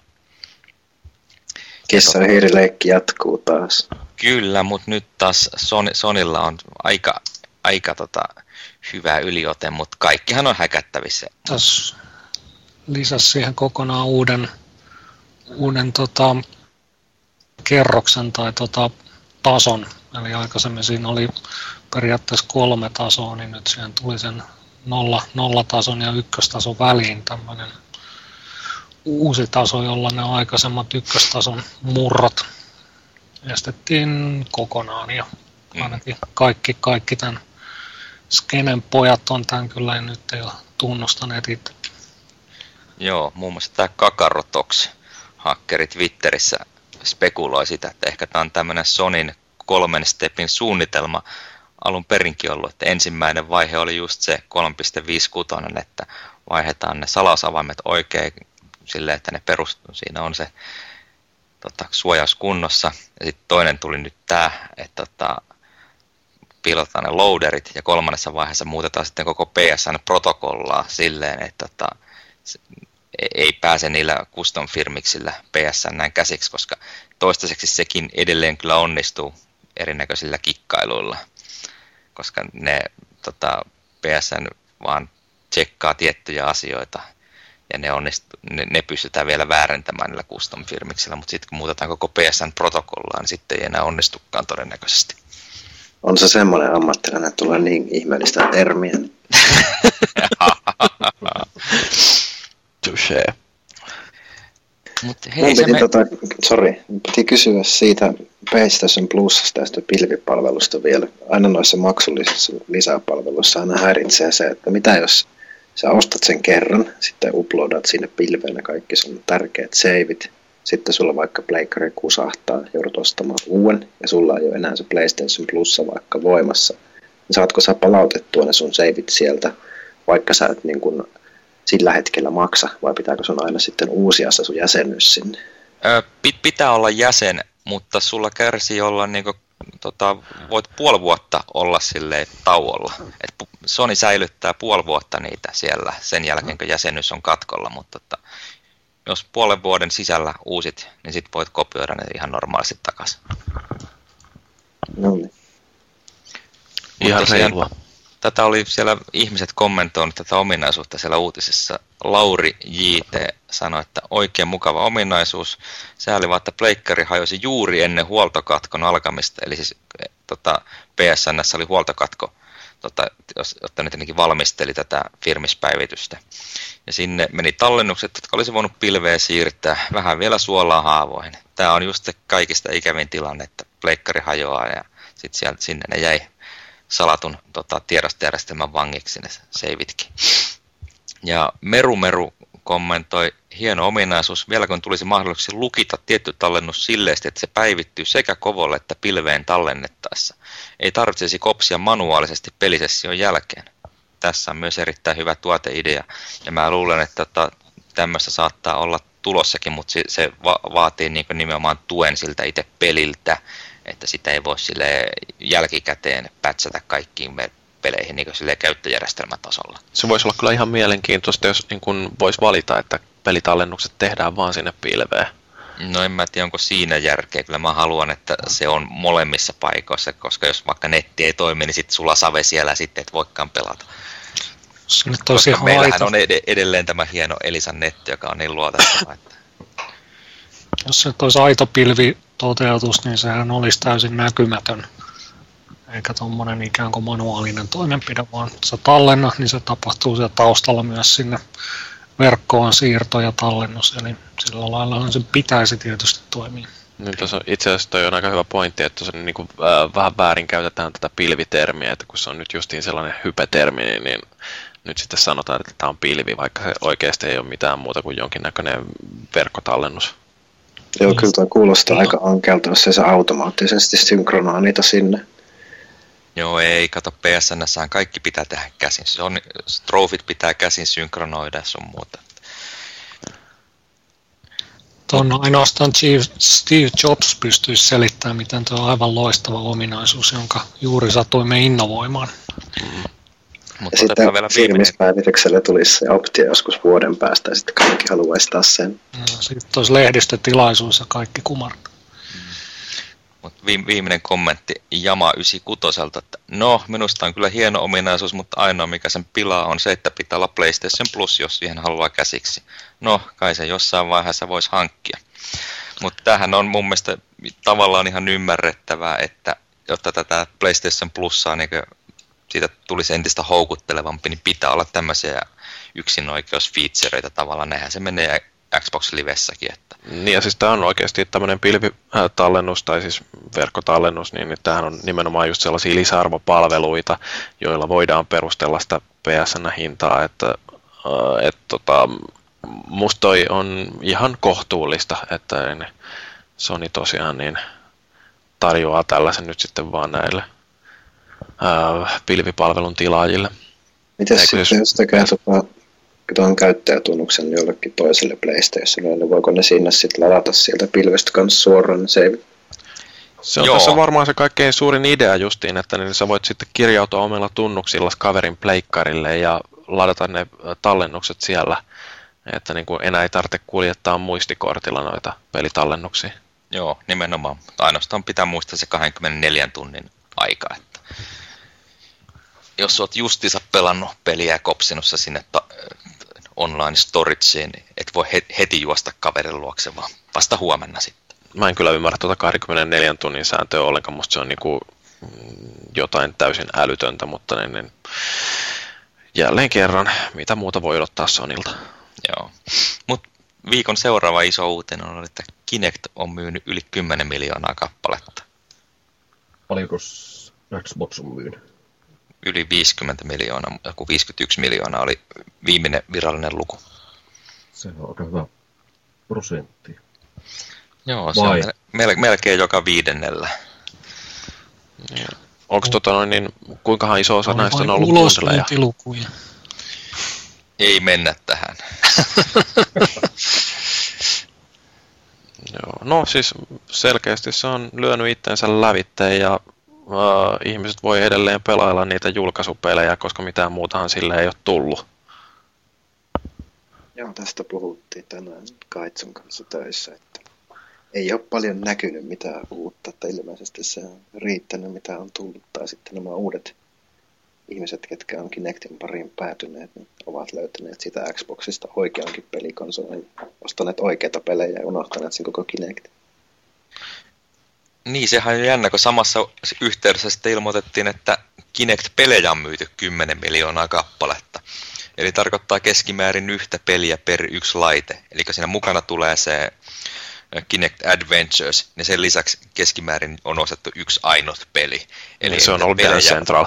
Niin, todennäköisesti. Kuulostaa ihan viiltä ja Wii Sportsilta. Kyllä, just meinasin sanoa samaa, että samahan se oli Wii Sportsin aika. Tuli mukana ja siltä se ilmoitettiin, että se on myydyin peli. Ja varmaan edelleen. Mutta kyllä tämä niin innostaa laitteena ihmisiä. Täällä Kaine tota, kirjoittaa, että kummasti se ajatusmaailma muuttui, kun yhtenä viikonloppuna kaveri kysyy, haluanko testata laitetta pikaseen. Siinä se ilta sitten menikin ja seuraavalla viikolla kannoin jo oman kipaleen ulos kaupasta. Kerrassaan parhautta kaverin kanssa iltaa vietettäessä. Siis tämä kuulostaa just viin alkuinnostukselta. Se on siistiä, kun näkee sen kaverin luona, että vau, tämä on ihan uutta. No ei se loppujen lopuksi, kun ajattelee, että mitä se nyt maksaa toi uh, Xbox Kinect Bundle, se on joku 2500 että ei se mitenkään ylitse pääsemätön este ole, jos niin kuin työssä käyvä ihminen huomaa, että tämä voi olla hauskaa jossain illanvietoissa kavereiden kanssa. Että ei se tarkoita, että sitä Xboxia koskaan tultaisiin käyttää mihinkään muuhun kuin siihen Kinect Adventuresiin tai johonkin Kinect Sportsiin, mutta niin, niin mission accomplished, saatu myytyä yksi laite taas lisää. Niin, ja sit... Selkeästi niin kuin arvokkaampi paketti kuin Wii oli silloin, kun se tuli myyntiin samaa hintaa. Xboxissa saa sitten kuitenkin niin paljon muutakin siihen sen Kinectin lisäksi. Kyllä sitä voi ihan suositella sillä se ihmiselle, kuka vaan kiinnostuu sitä Kinectistä ja toivoo, että se löytää ne muutkin ominaisuudet sitä joskus. Se on kyllä totta. Uskotteko, että menestys jatkuu? Hyvä kysymys. Jos ei tule pelejä, niin ei. No on se nytkin jatkunut, vaikka ei ole yhtään peliä. Niin, mutta kuinka paljon tota Wiitä myytiin sillä että ihmiset sai kitistä vielä niin kuin ihan aiheesta, että kun sille ei ole noita pelejä. Että siellä sitä Wii Sportsia hakattiin pitkän aikaa ja sitten tuli jossain vaiheessa tämä tasapainolauta. Niin, kyllähän siis Wii Sports kesti aika pitkään. Ihan sillähän se myi vaikka kuinka kauan. Kyllähän se riittää osalle ihmisistä. Varmaan aika suurellekin osalle. Mutta mä oon kyllä lievästi skeptinen, että niin näitä hardcore-pelejä, niin mä en oikeasti jaksa uskoa, että niitä tulee Kinectillä.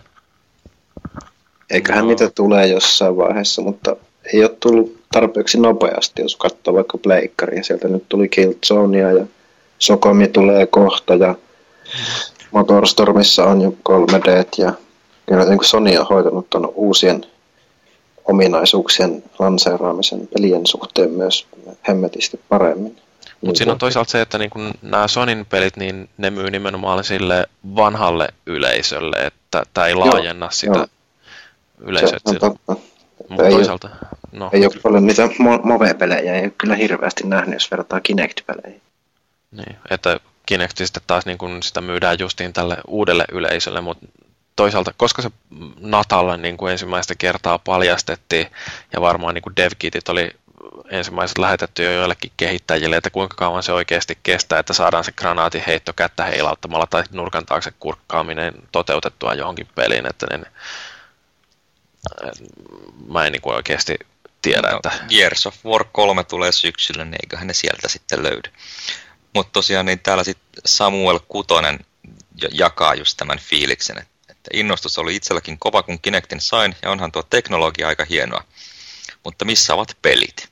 Omasta hyllystä löytyy sekä Dance Central että mukana tullut Adventures. Molemmat ihan kivoja, mutta eipä niitä kovin kauan jaksaa vääntää. Samoin tilaa saa raivata ihan normi olohuoneesta, että mahtuu heilumaan. Kaksin pelistä voi vain haaveilla. Sniff. Sekin on niinku viikeskustelusta aikoina. Mm. Melkein suora. Mutta ei ole tullut vielä tämmöistä We Have a Problem komin tyylistä sivua Kinect-onnettomuuksesta. Kyllä se on Kinect okay, niin. paljon enemmän tilaa kuin Wii minun mielestä. Viillä kuitenkin on se optiikka. No meinas nyrjähtää nilkka silloin, kun oltiin testaamassa siellä Microsoftin kellarissa. Tuli heti jo niin, niin negatiivinen, että jumalauta, tässä loukkaantuu muutenkin kuin henkisesti, kun ei, ei pärjää. Joo, mutta toi on just niin kuin, että no pele- pelejä, missä niitä on, että niin, niin montako niitä on julkaistu tai niin kuin ilmoitettu, että on tulossa sen jälkeen, kun Kinectille ylipäätänsä niin kuin ilmoitettiin tämä sen lopullinen nimi. Ja isompi kysymys vielä, että koska ne tulee kauppoihin. Oliko Niin. niitä muita pelejä kuin julkistuspelit tullut? Siis oli se vitsi vai puolivitsi? No siis Wikin mukaan Kinectille on tullut 20 peliä tähän mennessä ja tota, julkistettuja pelejä on sen lisäksi 22. Ja siellä on nämä jotkut Steel Battalion, siis joista niin kuin kukaan ei tiedä, että miten siellä oikeasti tehdään yhtään mitään. On se, mm, tämä uimapeli löytyy, josta myöskään ei kukaan tiedä, että miten siinä niin kuin tehdään yhtään mitään. Et siis niin kuin paljon on tällaisia ilmoitettuja nimiä, mutta yhtään mitään konkreettista ei ole kerrottu. Niin, onkohan juuri yhdestäkään pelistä nähty edes kunnon videota? No Virtua Tennis 4, se, se, se, se nyt on nähty ihan... Niin sitä on päässyt joku jossain kokeilemaan. Niin. Joo. Ja Child of Edenia on esitelty kanssa muutaman kerran, mutta siihen se sitten suurin piirtein jääkin, kun tätä listaa katsoo. Tässä on semmoisia niin hämmentäviä pelejä kuin Carnival Games, Monkey See, Monkey Do. Niin eikä edes Wii niin niin sitä ei ilmoitettu Kinectille. Joo, ja sitten Kinect Alloons. What? Joo. Joo, t- tämä on joku seikkailupeli nämä. No, se Kinectistä. Mikä se kolmas uutinen oli?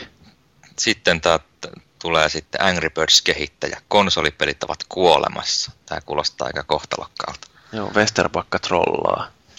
Se oli trollaus, se oli siellä, mitkä nyt tuli käynnissä Jenkeissä nämä messut tai konferenssi, missä kaikki, kaikki isot pojat on paikalla, eli me ei olla. Siellä oli sitten ollut joku paneeli, jossa tota, oli ollut Westerbakka ja, ja, ja Nokian yksi dirikka, Tero Ojanperä ja en tiedä ketä muita, mutta siellä Westerbakka oli sitten trollannut, tai ainakin näin se oli sitten tuotu julkisuuteen ja ennustanut, että konsolipelit perinteiset on, on kuoleva laji ja mobiilipelit ja sosiaalisen median Facebook-pelit ja sen sellaiset on se, missä innovaatio tapahtuu ja mitkä tulee viemään pelialaa eteenpäin. Mutta se on mielenkiintoista, mitä kaikkea näistä on puhuttu, justiin kun ajattelee sitä Satoru Ivatan keynotea GDCssä, jossa niin kuin Ivata valittaa sitä, että nämä niin kuin, uh, mobiilipelit ei ole hyvää bisnestä pelin kehittäjille, ja sitten toisaalta niin uh, tämä Paavin paras kaveri Cliffy B on niin kuin, puhunut sitä, että kohta ei ole tilaa millekään tällaisille niin kuin, välimallin peleille, että tulee pelkästään tällaisia ison budjetin AAA-pelejä, ja sitten toisaalta tulee näitä todella halpoja jotain mobiilipelejä, että kaikki siinä välissä niin häviää. Se on siellä kammottavan ankeata, jos näin kävisi.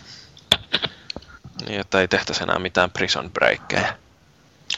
No, Ihan sama ilmiöhän tuolla mobiilipelipuolella kuin konsolipelipuolella, että sieltä nousee joku yksi peli ihan käsittämättömän suosioon, niin kuin nyt Angry Birds ja muut hautautuu sitten sinne. Samahan se on konsoleille, että siellä on niitä AAA-pelejä. Tietysti tappiot on siellä mobiilipuolella paljon pienemmät ja riskit pienemmät. Eipä ne mitään tuotakaan, että jopa, jopa Rovio, joka on oikeasti tehnyt voittoa ja on varmaan ainut, joka on tehnyt kunnolla voittoa mobiilipeleillä koskaan missään milloinkaan, niin siltikin ei mitään miljardeja ole tehnyt ja joutuu, nyt oli tällä viikolla vai viime viikolla oli uutisoitu, että he haki riskisijoittajilta 42 miljoonaa dollaria lisää pääomaa jos se olisi tehnyt todella hyvää tiliä, niin ei olisi tarvinnut mitään ulkopuolista pääomaa ja tavallaan antaa sitä yrityksen omistajuutta samalla ulos, vaan olisi voinut omalla rahoituksella, tulorahoituksella ja sitten ihan normaali lainarahalla tehdä sitä laajentumista, mitä nyt halukaan laajentua, vallata Hollywoodin ja mitä muuta pienimuotoista sen olikaan suunnitteilla, mutta ei toi ole kannattava bisnesmalli vieläkään, ja sen Westerbakka myös totesi tuossa samassa, samaisessa keskustelussa, että hänen mielestä kellään ei ole vielä kunnollista liiketoimintamallia mobiilipelialalla. Ei heillä itselläänkään, ja se heillä kuulemma on sitten suuri haaste, että sitä kokeillaan ja haetaan ja erilaisia tapoja kokeilla. Että hän on tämän Angry Birdsinkin osalta nyt testannut ilmasta jakelua, mainosrahoitusta, sitten todella halvalla myymistä ja sitten aika kalliilla myymistä. Oliko se aika kallista PSN minisversio. No mikäpä muukaan. Ja on se kalliimpi itse asiassa Nokia-laitteellakin kuin vaikka tota, Apple-laitteella jostain syystä. Onkin, jos se nyt ihan väärin muista, niin se eka versiokin tuli, olisiko se tullut maailmalle ja 900 ihan ensimmäinen Angry Birds koskaan, mutta tietysti siellä se nyt ei ihan miljardia myynyt. Tosi se oli ilmanenkin. Meidän käyttäjät on ottanut tämän uutisen tällä lailla vastaan, että Tradas kommentoi. Jos kommentti toteutuisi, niin minulle kuten varmaan monelle muullekin kyseessä olisi The Day When Games Died, sillä konsolipelit ja kännykkäpelit eivät pelaa samassa liikassa samoista käyttäjistä.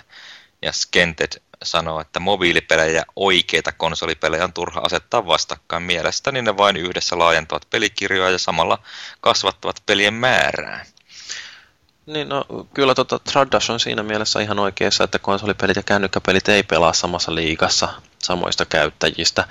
Ää, mutta tota, no, niin, et siis tosiaan jos niin kun kokonaan nämä konsolipelit kuolis, mihin mä en kyllä oikeasti usko, niin kyllähän se olisi sillä menetys peliharrastajalle, että kasuaalipelaajat, niin ne tykkää jostain Angry Birdsista ja sitten taas niin kuin on meitä tällaisia hardcore-pelaajia, jotka tykkää pelata jotain Killzonea tai Gears of Waria.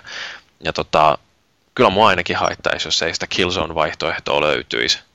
Mutta ei se tarkoita, että kun mä vois sitten ö, jossain bussissa istuessa tai junaa odotellessa, niin, niin pelata Angry Birdsiäkin ja se on, oli, on ihan kivaakin.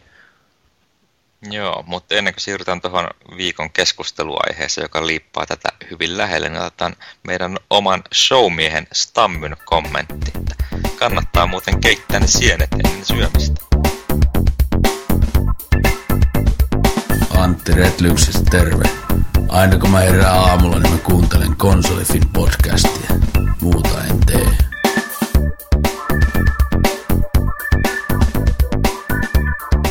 Joo, okei, siirrytään sitten tuohon viikon keskusteluun. Mehän tosiaan alustettiin se viime viikolla sillä kolmen minuutin pikarupattelulla, joka mä heitin sillä yllätyksenä kavereille, että niin tässä on näin tiukka aikaraja. Ja tota, me päästiin siinä vähän vauhtiin, mutta ilmeisesti ei tarpeeksi hyvää vauhtiin, kun me ei ihan kauheasti saatu noita kommentteja tonne, tonne, tonne tehoketjuun, mutta tota, lähdetään nyt purkaan tätä aihetta. Eli tota, mä heitin sellaisen väitteen, että tämmöinen ihan dedikoitu kannettava pelilaite, niin se on periaatteessa tiensä päässä. Tarkkaan ottaen mä taisin sanoa, että dedikoitu käsikonsoli ei tule myymään enää yhtä paljon kuin joku Game Boy tai edes PSP. Tämä nyt tietysti ei uponnu tuohon suureen kansaan sellaisenaan, mutta mä oon edelleenkin sitä mieltä, että nämä matkapuhelimet – taulutietokoneet ja vastaavat, niin ne tulee oikeasti syömään tota kannettavien pelilaitteiden markkinoita niin paljon, että sellaista samanlaista ää, DS-huumaa ei tulla varmaan näkemään kuin mitä tämä Nintendon ää, paljon myynyt käsikonsoli, niin mitä se on tähän mennessä onnistunut nostattamaan. Mutta tota, voisi niinku ihan ensimmäiseksi heittää tällaisen kysymyksen, että mitkä on sellaisia Nintendo 3DSn ja sitten tämän Sonin NGPn tärkeimpiä valteja, millä niitä saadaan myytyä? Ne voi myydä lapsille, niin kuin DS, 90 prosenttia varmaan sen käyttäjistä on, on oikeasti lapsia. Ei niille osteta järkyttävän paljon kalliimpaa iPadia tai järkyttävän paljon kalliimpaa iPhonea jollekin sanotaan 10-vuotiaalle tytölle tai, tai nuoremmille, jotka nyt pelaa, mitä niitä nyt onkaan, mitä ne pelaa DSillä. Nämä eläinpelit ja kaiken näköiset, mitkä lienee. No, mutta eihän se tarvitse välttämättä olla järkyttävän kallis iPhone. Android-puhelimia löytyy melkein kaikista hintaluokista, että olkoonkin, että ne kaikkein halvimmat ei ole mitenkään kauhean hyviä, mutta ne... ne... Ja sitten kun niillä ei saa niitä pelejä, Nintendo ja Sony edelleen kontrolloi hirveätä määrää suosittuja IPtä, joita ei ole tulossa, varsinkaan Nintendon tuotteista. Että et, et saa Pokemoneja, et saa Zeldaja, et saa, et saa Marioita millekään puhelimille, niin se jo yksinään ohjaa sitä kulutusta kyllä. No mutta jos ajattelet jotain, jos ajattelet jotain niin kuin seitsemänvuotiaasta tai nuorempaa, niin kumpi sille merkitsee enemmän, Angry Birds vai Mario?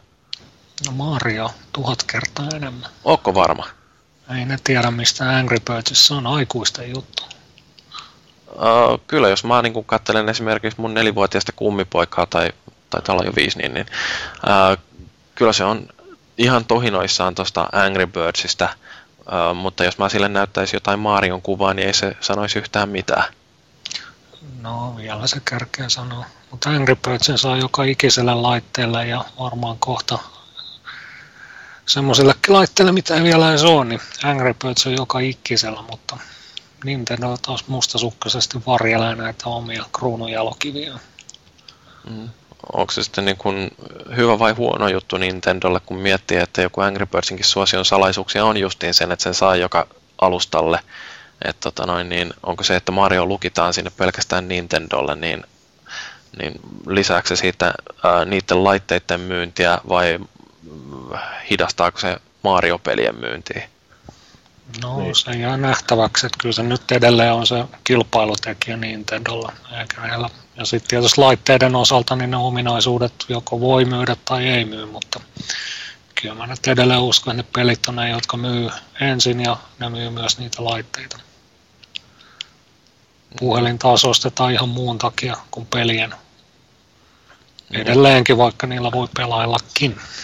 No siis tuossa oikeastaan niin kuin tämä nimimerkki Mick foorumilla sanonut, että jos käsikonsolit ovat tiensä päässä, niin sitten haluaisin nähdä kännykän mobiilipeleiltä vähän enemmän yritystä kuin pelkkää Angry Birdsia variantteineen.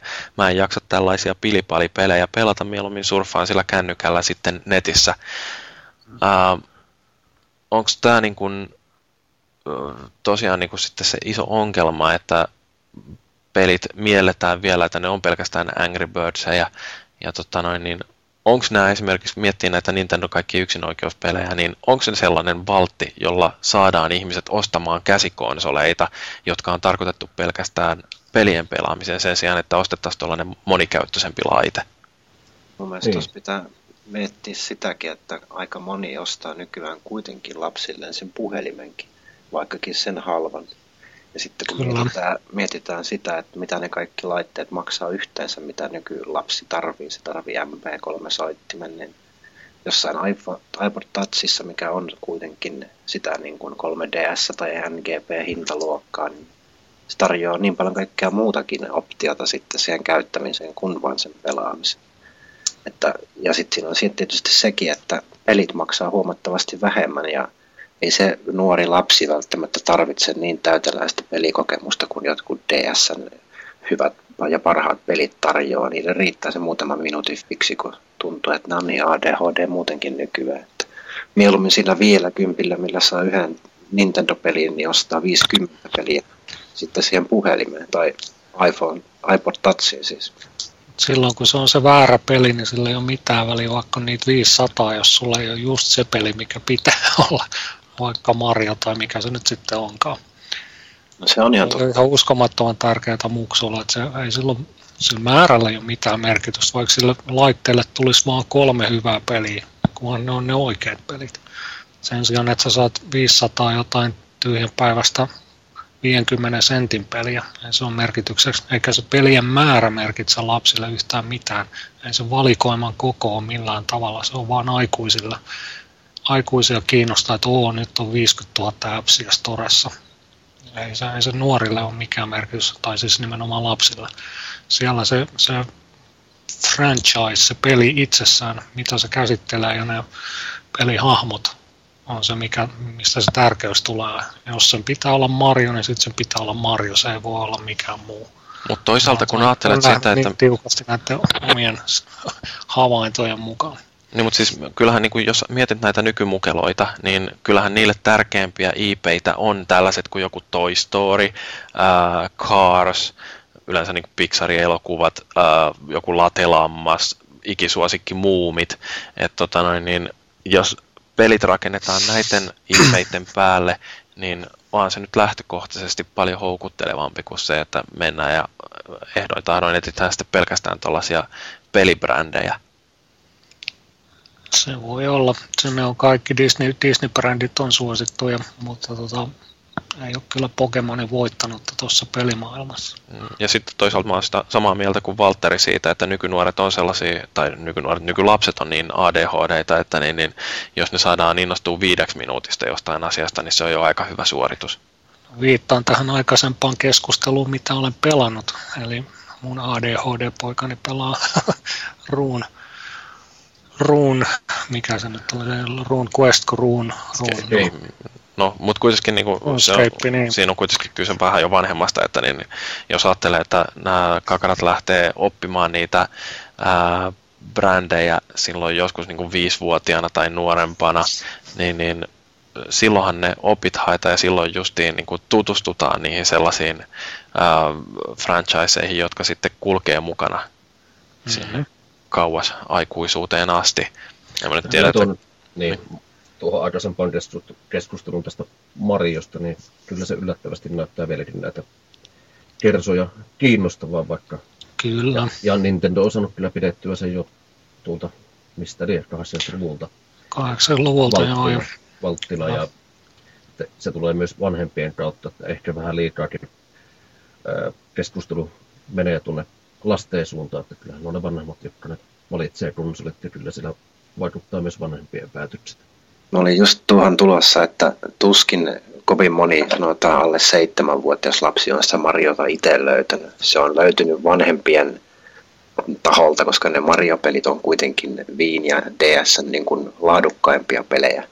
Niin ihan yhtä lailla ne vanhemmat voi vaikuttaa siihen sen lapsen suosikki IPCen jollain tavalla, kun, että nyt saa App Storesta saa Pixaria ja saa ties mitä, myös sitä Angry Birdsia, mutta siellä on kuitenkin todella paljon erittäin loistavia pelejä, vaikka niitä apseja nyt olisikin kahdeksan miljoonaa, niin on siellä niitä oikeasti hyviäkin pelejä.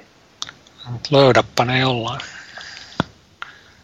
Kyllä ne löytyy samalla tavalla kuin löytyy ne hyvät konsolipelitkin, on niille omat tahonsa, mitkä niistä pitää myös arvioida ja ihan yhtä lailla niissäkin sitten taas nettifoorumit sun muut auttaa. Yksikään vanhempi ei lue edes näitä konsolipelien foorumeita, niin sen takia kaikki nämä puolivillaiset lisenssipelit myy, mutta tuossa ei voi ikinä väheksyä sitä muksujen keskinäisen tavallaan sosiaalisen paineen vaikutusta.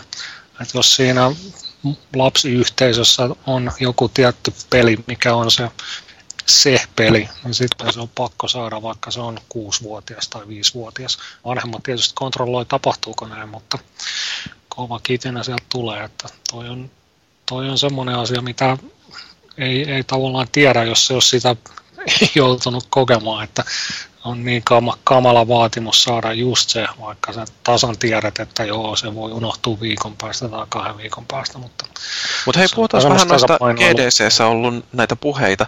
Ää, muun muassa tämä, mitä Ivata sanoi, tai mitä ää, toi, noin toi Cliffy B puhui näistä peleistä. Musta on ihan mielenkiintoinen, mitä ää, Satoru Ivata sanoi, että niin, niin näissä mobiilipeleissä on se ongelma, että ää, ne on niin halpoja, että siitä ei pelikehittäjät oikeastaan pääse niin kuin minkäänlaisille tuloille. Mutta sitten tota, niin mitä luki jostain näistä ää, keskusteluista, niin ää, mobiilipelejä kehittää yleensä sellaiset ihmiset, joilla päivätyö on jokin muu kuin pelin kehittäminen. Et sinne sitten ilmestyy jotain tällaisia, no mä, mä en ole ihan varma, että onko tämä Cut the Rope esimerkiksi, joka oli sellainen niin kuin iPhonein ää, toisiksi suosituin peli siinä Angry Birdsin ohella jossain vaiheessa, tai, ää, tai yleensä tällaisia, niin ähm, niitähän tosiaan niin kuin kehitellään harrastusmielessä, ja jos niistä sitten jää jotain rahaakin käteen, niin sen parempi. Mutta tota, äh, mitä tämä tekee peli-innovaatioille? Voisin kuvitella, että se myös voi toisaalta siis parantaa jonkin verran. Niin, pelejä ei tehdä rahahimo. Niin, ja se, että monestihan tulee, että pienellä budjetilla joutuu käyttämään niitä, joutuu käyttämään mielikuvitusta ja innovaatioita. Että oli esimerkiksi Viillä on nämä Viivare-pelit, jossa on niin tosi pien, pienten firmojen ja muutaman tyypin kirjaimia pelejä, jotka on sitten myös noussut melkoiseksi hiteiksi. Kylläkin myös PCllä. Että, että kyllä sillä saattaa olla se hyväkin puoli siinä. Mä siinä mielessä ymmärrän kyllä tämän Ivatan huolen, että ää, jos näitä tällaisia halpoja yhden euron tai kolmen euron pelejä, jos niitä rupeaa hirveästi ilmestymään, ja osa niistä on jopa ihan laadukkaita, niin sehän painaa sitä hintamielikuvaa koko ajan alemmas, jolloin on entistä vaikeampi perustella, että sä maksaisit jotain 60-70 euroa jostain pelistä, tai sitten jos puhutaan niin kuin ihan vaan kannettavista laitteista, niin siellä ne pelit lähtee jollain 40. Mutta äh, että esimerkiksi joku, jos ne ottaa näitä Super Mario 2D-tasoloikkapelejä, niin äh, miten sä voit perustella, että siitä täytyy maksaa 40 euroa, kun samaan aikaan kuitenkin jonkun Angry Birdsin saa eurolla tai ilmatteeksi? Jakelukanava on tietysti aivan erilainen. Toisessa on fyysistä mediaa, rahtauskustannuksia sun muita, että kyllä se hinta siitäkin koostuu. Mutta onko fyysisellä medialla enää sellaista arvoa, että ihmiset on valmiita maksaa siitä? Eikö Ei digitaalinen jakelu ole helpompi? On, kyllä mä oon ehdottomasti itse sen kannalla, mutta niitä ihmisiä on aina, kenen mielestä ne haluaa sen albumin kansineen ja kansitaiteineen hyllyyn. Mutta kyllä se varmaan on menossa siihen digitaaliseen suuntaan koko ajan vahvemmin ja vahvemmin. Mm-hmm. Ja samoin se digitaalinen jakelu ymmärtääkseni on pelin kehittäjillekin niin paljon helpompi kanava, että sen takia juuri näitä tämmöisiä mielikuvituksellisia indie-pelejä on tullut paljon enemmän, kun ei tarvitse enää julkaisijoiden apuja niin raskaasti siihen hommaan, että saa sen oman tuotoksensa esille.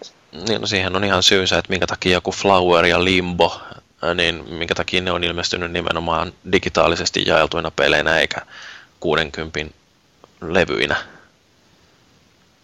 Sehän ei mikään, sinänsä ole mikään edellytys, että sen pitäisi olla nimenomaan euron tai alle puhelinpelejä. Noikin mainitut on, on tullut ihan isolle konsolille. Ja toisaalta nämä, nämä tota, nykyiset käsikonsolit molemmat tukee digitaalista jakelua. PSP vähän paremmin kuin DSi ja 3DS taisi olla, oliko siinä vielä täysien pelien jakelua digitaalisesti, en muista. On sinne tulossa toukokuussa tämä kanava, Just. mistä saa 3D-pelejä myös ladattu, mutta sen näkee sitten, että kuinka, kuinka laajoja pelejä nämä on. Aivan. Eihän tuossa kuin 2 gigan SD-kortti sisälle tungettuna, että tota, ei sinne hirveästi mahu kuitenkaan tavallaan.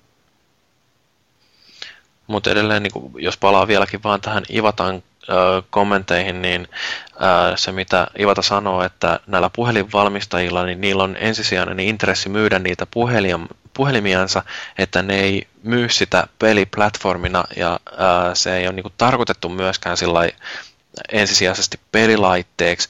Ja sitten justiin tämä markkinoita tai se niin digitaalisen kaupan avoimuus on johtanut siihen, että siellä myydään pelkästään tällaisia euron pelejä, mutta toisaalta sehän on ollut niiden kehittäjien oma valinta, koska ne saa niin vapaasti päättää sen, että mitä jostain pelistä pyydetään. Et kyllähän sitten niin kun ajattelee jotain Game Dev Storya, niin sehän on jo jonkun, onko se neljä euroa, sitten siellä Electronic Arts myy niin kun sekä Androidi- että iPhone-kaupoissa niin, niin pelejänsä kympillä, et kaikkeahan siellä voi yrittää, mutta se on sillä vapaat markkinat siellä ratkaisee, että ää, jos sä tarjoat kympin eestä arvoa, niin ihmiset on valmiita maksamaan sen verran, mutta sitten niin kun jälleen palataan tähän näin, että kuka haluaa maksaa sitten enää kolme neljää kymppiä mistään, mitä pelataan jollain kannettavalla laitteella.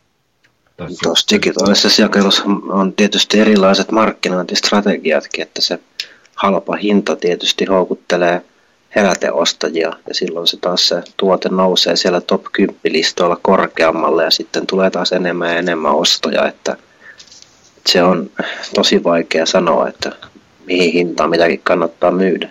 Myytkö halvemmalla ja myyt enemmän vai kalliilla ja vähemmän? Se on jännää konsolipuolella eikä, tota, eikä puhelimissakaan vielä kukaan tainnut kokeilla tätä PC-puolella muutamis, muutamien kokeilemaan rohkeata taktiikkaa, eli voit ladata ilmaiseksi tai voit maksaa mitä huvittaa. Jolloin tota, mun mielestä nämä, mitä näitä on ollut, ollut, niin ne on toiminut hyvin, mutta noin ei tos, välttämättä nuo jakelukanavat tue tuollaista ollenkaan, se on ihan totta. Tai sitten jos tulee tämmöinen pelien Spotify, että saa pelata pelejä niin paljon kuin haluaa, eikä tarvitse välttämättä maksaa mitään, mutta joutuu kuuntelemaan välillä mainokset. No siis tota, toihan on sellainen bisnesmalli, mitä Jenkkilässä kokeillaan, että tämä OnLive, äh, joka on siis tämmöinen streaming-pelipalvelu, jossa äh, sulla on kotona vaan tyhmä pääte tai PClle tai Macille asennettu klientti, että niinku, niillä on hurjat palvelinfarmit, joissa äh, renderöidään se pelikuva ja sinne niinku, kontrollit lähetetään verkon ylitse ja sä saat sen kuvan niinku, sinne sun omalle äh, kotipäätteelle. Ja tota noin, niin, äh, niillä on yksi tällainen bisnesmalli, että onko se nyt 10 vai 15 dollaria kuukaudessa, niin niillä on jotain 40 peliä, sellainen back-katalogi, jota pystyt pelaamaan. Ää, et tota noin, niin, en mä tiedä kuinka tämmöinen olisi sitten monistettavissa samanlainen idea jollekin kannettaville laitteille, mutta tota noin, niin, kyllä varmaan niin kun jatkuvasti, kun nämä julkaisijat miettii näitä erilaisia bisnesmalleja, niin ehkä tullaan näkemään jotain tollastakin. Mutta tota, semmoisen voisi heittää tähän, että jos meillä ei olisi tuollaista iPhone-kauppaa ää, ja Rovio olisikin sitten kehittänyt Angry Birdsin ja se julkaistaisi jollekin PSPlle tai DSlle ää, 30 hintaisena tuollaisena ihan pakettipelinä, niin olisiko se kulkenut siellä kaiken muun shovelvarin keskellä niin kuin ihan täysin uskottavana myytävänä pelinä. Ei todellakaan. Ei olisi menestynyt minun mielestä. Mm, kuin? Siis se on hirmu yksinkertainen. Ja se on nimenomaan tehty, tehty tuohon niin kuin, mobiiliin elämiseen. Nopeasti saat fiksi, että jos se olisi myyty pleikkarille tai Xboxille jossain, niin johonkin 30 hintaan, niin ei se olisi tarjonnut siihen aikaslottiin mitään niin kuin hyvää viihdettä. Että sitähän nuo tavoittelee nuo NGP ja iPhone ja 3DS, eli siis niin kuin sitä aikaa, kun me ei olla konsoleiden ääressä. Ja ei se... Oletteko te tukea pelannut kuinka paljon sitä Angry Birdsia mutta pleikkarilla? Mä en ole sitä käynnistänyt pleikkarilla ollenkaan, mä sitä pelaillut vaan puhelimella. Sama juttu, en mä sitä ostanut ollenkaan. Etenkin kun siitä oli luvassa se joku joku HD-versio syssymällä, mutta mm. se, oli jotenkin puolivillainen tuotos kyllä. Ja se maksaa neljä se euroa, enkä minä nyt siitä neljä Törkeä euroa. hinta, kyllä. Saman saa ilmaiseksi. Niin, tuohon äskeisen vielä, että tuli, siis Angry Birdsista tulee mieleen tämä äh, Boom Blocks, jos olette seurannut. Se on hyvin samantyyppinen peli, mutta Boom Blocks on sitten tämmöinen kolmiulotteinen, siis ei, ei kolmiulotteisella kuvalla, mutta periaatteessa siis, ö, niin, 3D-peli, mutta että siinä myös ammutaan tavaroita torneihin, jotka kaatuu ja tuohon Spielberg, Steven Spielbergin kehittämää peliä. Kyllähän sitä myytiin täyteen hintaa ja kakkososakin oli vielä hyvin su- su- suosittu. Että periaatteessa se voisi olla mahdollista, että jos on tarpeeksi hyvä peli, niin kyllä se myy, vaikka se on kalliimpikin. Niin, että tarpeeksi hyvä peruspelimekaniikka, niin... Kyllä, että se kouluttaa sitten. Ja... Mutta en tiedä, en, en ole pelannut Angry Birdsia kuin ihan pikaisesti iPadilla gigantissa. Okei, mutta sitten nämä itse laitteet, että jos nyt unohdetaan nämä Ivatan puheet ja ruvetaan puhumaan siitä, että miten noi toimii ää, matkapuhelimet tai pädit ää, niin kuin pelilaitteina, niin minkälaisia kokemuksia teillä on? Valtteri on ainakin pelannut sitä Shadow Citiesia, mutta onko sulla jotain muitakin tällaisia kokemuksia? No, mä oon varmaan viimeisen puoli vuotta pelannut tunneissa laskettuna eniten matkapuhelimella ihan selkeästi. Pitkä työmatka, sen aikana tulee väännettyä varmaan päivässä puolen tunnin 45 minuutin edestä kaiken näköisiä pelejä. Kotona sitten taas ei ole juurikaan aikaa istua sohvalle ja vääntää pleikkaria tai boksia, että kyllä se on mulle ihan merkittävä pelilaite ollut pitämään aikaa. Että ei ole sillä niin välttämättä ollut tarvetta sitten nimenomaan johonkin DS tai PSP. En mä halua kantaa sitä mukana. Se on mun mielestä se oleellinen pointti. Mulla on puhelin, missä mulla on sähköposti, netti, mä tarvitsen sen joka tapauksessa. Niin en mä todellakaan halua mitään 3DS tai PSPtä raudaton messissä. Joo, toi on oikeastaan varmaan samantyyppinen ajatus ollut Cabanosilla, joka on tuonne foorumeille kirjoittanut, että tämä muutamassa vuodessa pinnalle noussut mobiilipelaaminen toimii oikeasti myös lyhyissä sessioissa. Ei tulisi enää mieleenkään ottaa PSPtä tai DSää mukaan esim. työmatkoille. Et tota, mulla oli vähän sellainen ennakkoluulo silloin, kun iPhonea ruvettiin myymään pelialustana, että sen ongelma on siinä, että kun se on kuitenkin ensisijaisesti puhelin ja mä haluan käyttää puhelinta puhumiseen, että jos mä äh, kulutan sen akun jollain peleillä. Ei se ole puhelin. Se on älylaite. Tämä on mun mielestä se kaikista kardinaalivirhe, mitä näistä laitteista tehdään. Se puhelin on vain yksi ominaisuus siinä. Mm. Sehän tekee kaikkea muuta paljon paremmin kuin puhelimen.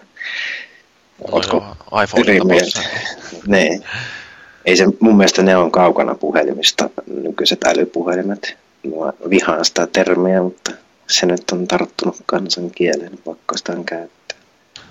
Puhelimena niitä myydään tuolla Turulla se, ja Toreella. Se on iPhone. Niin, mutta kuinka iso prosentti on laitteen käytöstä oikeasti puhumista? Kaikkea muuta mediaa ja datasiirtoa tulee varmasti selkeästi enemmän kuin, niin kuin äänipuhelu. Ja se on varmaan justiin noiden älypuhelinten vahvuuskin, että kun niitä voi käyttää niin moneen asiaan ja kun se on ihmisillä mukana, että mulla ei esimerkiksi ole rannekelloa ollut enää pitkään aikaan, koska mulla on kello puhelimessa. Uh, mä pystyn tekemään kaikki kalenterimerkinnät puhelimeen. Uh, mulla on siellä, niin kuin, no tietysti kaikki yhteystiedot on jo pitkän aikaa kulkenut siellä mukana, mutta ylipäätänsä, niin kuin, että se on vähentänyt sitä sellaista mukana kulkevan krääsän tarvetta. Et niin kuin viimeinen oikeastaan sellainen, mihin mä käytin PSPtä, oli podcastien kuunteleminen, mutta nykyään mä pystyn tekemään senkin puhelimella, koska siinä on 3G-yhteys, jonka avulla automaattisesti mun puhelimeni latailee kaikki kiinnostavien podcastien viimeiset, viimeisimmät jaksot. Et tota noin, niin sen puhelimen merkitys on kasvanut entisestään, ja kun se on mulla joka tapauksessa aina mukana, niin miksen mä käyttäisi sitä myöskin pelaamiseen. Just akku loppuu. Puhelimesta, jos iPhoneen vertaa, niin varmasti iPhoneilla pelaa pitempään kuin PSPllä tai 3GS, 3DS. Ihan varmasti. Sitten on tietysti se ongelma, että kun siitä on patteri loppu, niin sä et soita sillä. Toi esimerkiksi se Shadow Cities, niin sehän kyllä imee patteria aivan sikana. Silloin siinä on kolme radioa päällä. Siinä on GPS ja sitten joko VLANi tai, tai tota, 3G ja sitten vielä se tavallaan perus, jos siinä on VLANi päällä, niin silti siinä on 3G-radio päällä puhelinyhteyttä varten. Se vie aivan järkyttävän määrän akkua. Se riippuu kyllä hirveästi peleistä, miten noissa puhelimissa sitä akkua vie, mutta ne puhelimet on optimoitu edelleen nimenomaan sen puhumisen ja puhelun virran käytön osalta, että sitten kun sä lyöt sinne päälle ne älyominaisuuden, niin sitten se akku alkaa mennä ihan hirveätä vauhtia. Ja peleissä sama juttu, että mitä tehokkaampia tai mitä enemmän ne pelit vie sieltä laitteelta, mitä enemmän käyttää CPU ja, ja GPU-syklejä, niin sitä enemmän se akku sieltä vähenee ja kumminkin niissä koko ajan pyritään pienempään kokoon tai liitteempään kokoon ja kompaktiin kokoon, niin se akun kapasiteetti on nykyteknologialla silloin aika rajallinen, kun taas näissä pelipeli laitteessa. Ne on vähän isompia, mutta silloin se akkukestävyyskin on toista luokkaa. Tietysti Täs. myös kaikki se suorituskyky, joka taas vaatii isompaa akkua. 3DS on kyllä aika surkea akku.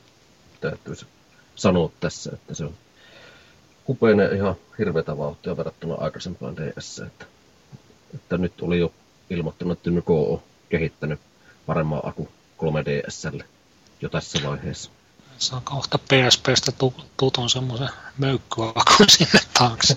niin.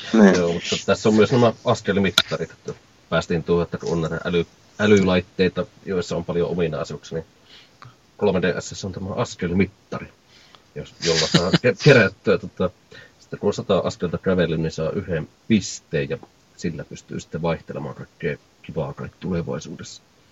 Se osaa hyödyntää sitä Pokemonin askelmittaria? Toi on, toi on oikeastaan vähän oireellista justiin, että kun ajattelee sitä, että niinku pelkkä pelilaite, niin ei se välttämättä myisi. Et sen takia niinku jopa Nintendo on joutunut vähän antaan periksi, ja ne laittaa siihen omaan käsikonsoliinsa sellaista ää, pikku ää, tilpehööriä, joka niinku ei niiden perinteisissä pelilaitteissa olisi ollut niin välttämätöntä, mutta kun nyt se täytyy myydä sille yleisölle, joka ei enää halua yhden käytön laitteita. Kyllä tässä on se, no nettisala on tulossa sitten, kun suostuvat sen päivityksen tekemään, niin sitten pystyy pääsee nettiin. Tosin DSillä, DSIlläkin pääsee. Ne näytöt on niin matala resoluutio, että se on aika ankea se surffailu kuitenkin. Ja plus sittenhän tuossa 3DSssäkin nämä Street Passit ja kaikki muut, mitkä lepotilassa vie sitten jonkin sorttisia datasiirtoa resursseja sieltä. Että, Kyllä joo, se on verkossa silloinkin koko ajan. Mm, se on vähän mennyt väärään suuntaan näytöt isonee, isommat tai va- taustavalaa tarvitaan enemmän. Taas imeytyy lisää akkuja. Toi näyttöjen kokokin on mielenkiintoinen. Mä näin siitä jonkun vertailun, en muista, että missä se oli, mutta ää, oli niinku verrattu sitä, että mikä on tämä pikselimäärä eri näytöillä.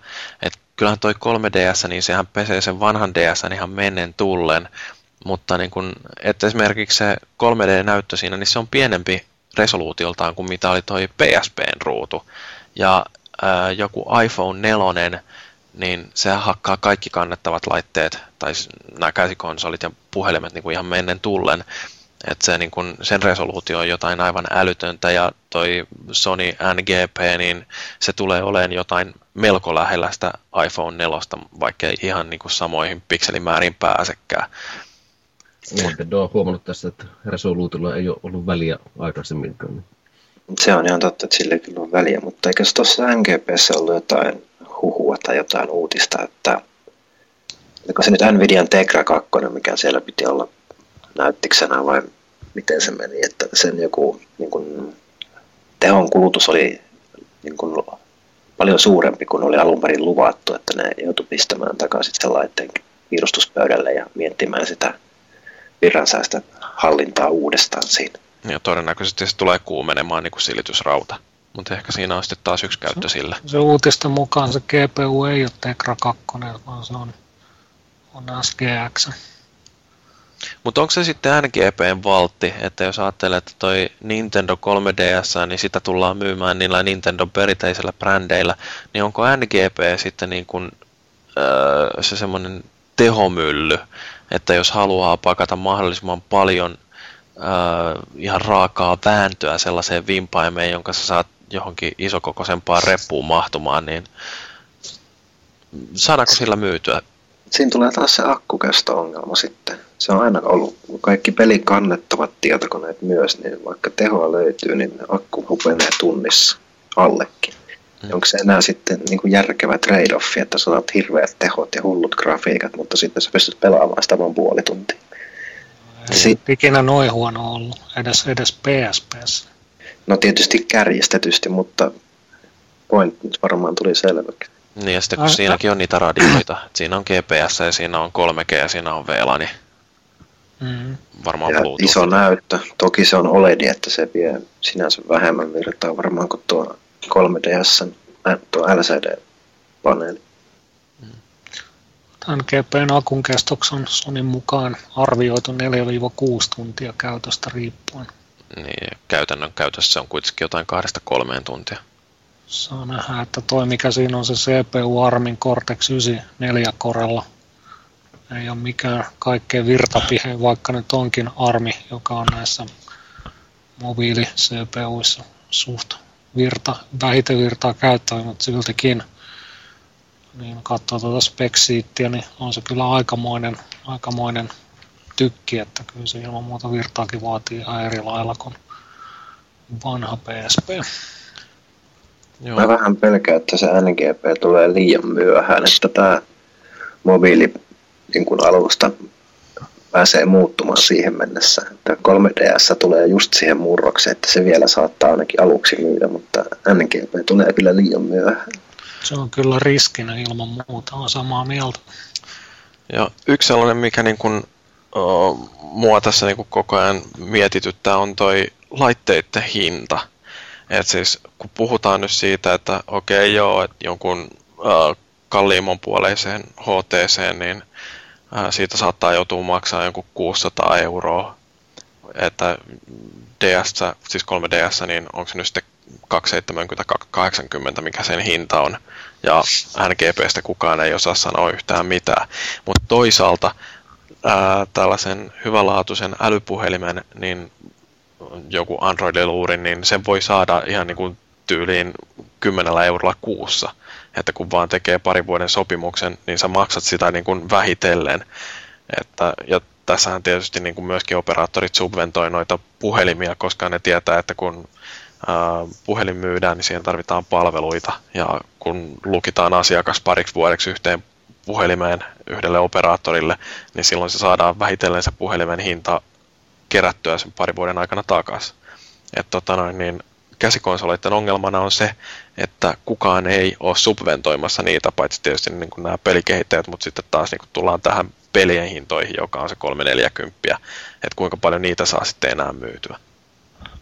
NGPssä voi tapahtua se muutos, koska siinä on kuitenkin se 3G-yhteys, että sitä voi joku matkapuhelinoperaattori jopa tarjotakin kuukausimaksullisen jää nähtäväksi. Mm-hmm. Siinäkin varmasti tulee olemaan jonkinlaiset puheominaisuudet.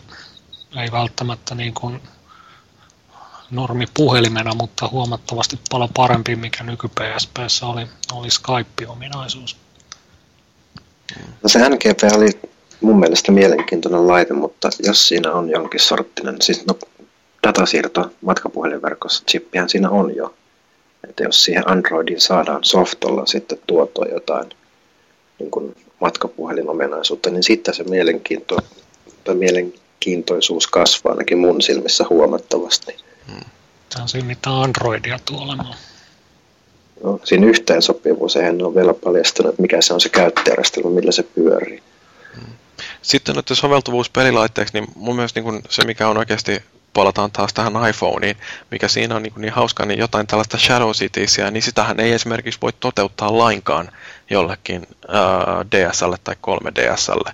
Että äh, se jatkuva äh, yhteys verkkoon, niin se vaatii sen, että siinä täytyy olla tämmöinen äh, puhelinpiiri, eli jonkinnäköinen 3G- tai GSM-yhteys, niin tota, NGPllä voisi olla mahdollista, että me nähtäisiin jonkinnäköinen Shadow Cities, mutta tota noin, niin, tosiaan toistaiseksi se on ollut mahdollista vain jollain puhelimilla. On se mahdollista kyllä, koska se paikannushan ei vaadi GPS. Toki se on tarkempi silloin, mutta tuommoinen verkko- tai VLAN perusteinen paikannus onnistuu sekin, mutta se on tietysti huomattavasti paljon epätarkemmin, mutta jos ei sitä viedä katutasolle, vaan se on joku kaupunkitaso, eli liikutaan maa- ja maailmatasolla siinä pelimaailmassa, niin silloin se kyllä onnistuu. Ja, mutta sitten toisaalta sun tarvitsee koko ajan siirtää sitä dataa, koska niin kuin Shadow Cities on kuitenkin MMO. Joo, se on totta, jos sitä nimenomaan MMOna mietitään, niin kuin se tietysti olisikin, jos se on tommonen, tommonen tavallaan reality liitynnäinen peli. Hmm. 3G itse asiassa siinä launch-tilaisuudessa hehkuteltiin, että joidenkin operaattorien kanssa siinä tehdään nimenomaan yhteistyösopimuksia. Sitä nyt ei tarkemmin kerrottu, mutta mun mielestä jotain operaattoreita jopa mainittiinkin nimeltä, joiden kanssa niitä ensimmäisiä sopimuksia ollaan tekemässä. Siis minkä laitteen? 3DS. Aa. Hetkinen, onko siinäkin joku puhelinpiiri? Eikö se ollut enemmänkin tämmöistä niin kuin VLAN hotspot-systeemiä? Se on jotain tämän tyyppistä nimenomaan. Aa tuskin tullaan Suomessa näkemään sellaista. Niin, täällä taidaa no, olla mitään VLAN hotspotteja. Velholla on, mutta se, ja, so, ja Soneralla on, mutta siinä sitten onkin. Niin Soneralla on jossain lentokentällä ja Velholla on Helsingissä. Niin, ja molemmat maksaa aivan naurettavasti. Niin, no, jos ne ajattelee, että paljonko maksaa halvin äh, tuommoinen mobiilidatapaketti, se on, lähteekö jollain viitosella? No, jos se riittää se 384 kiloa. No kyllä se varmaan voi olla se niin kuin pienimuotoiseen pelikäyttöönkin jopa riittää.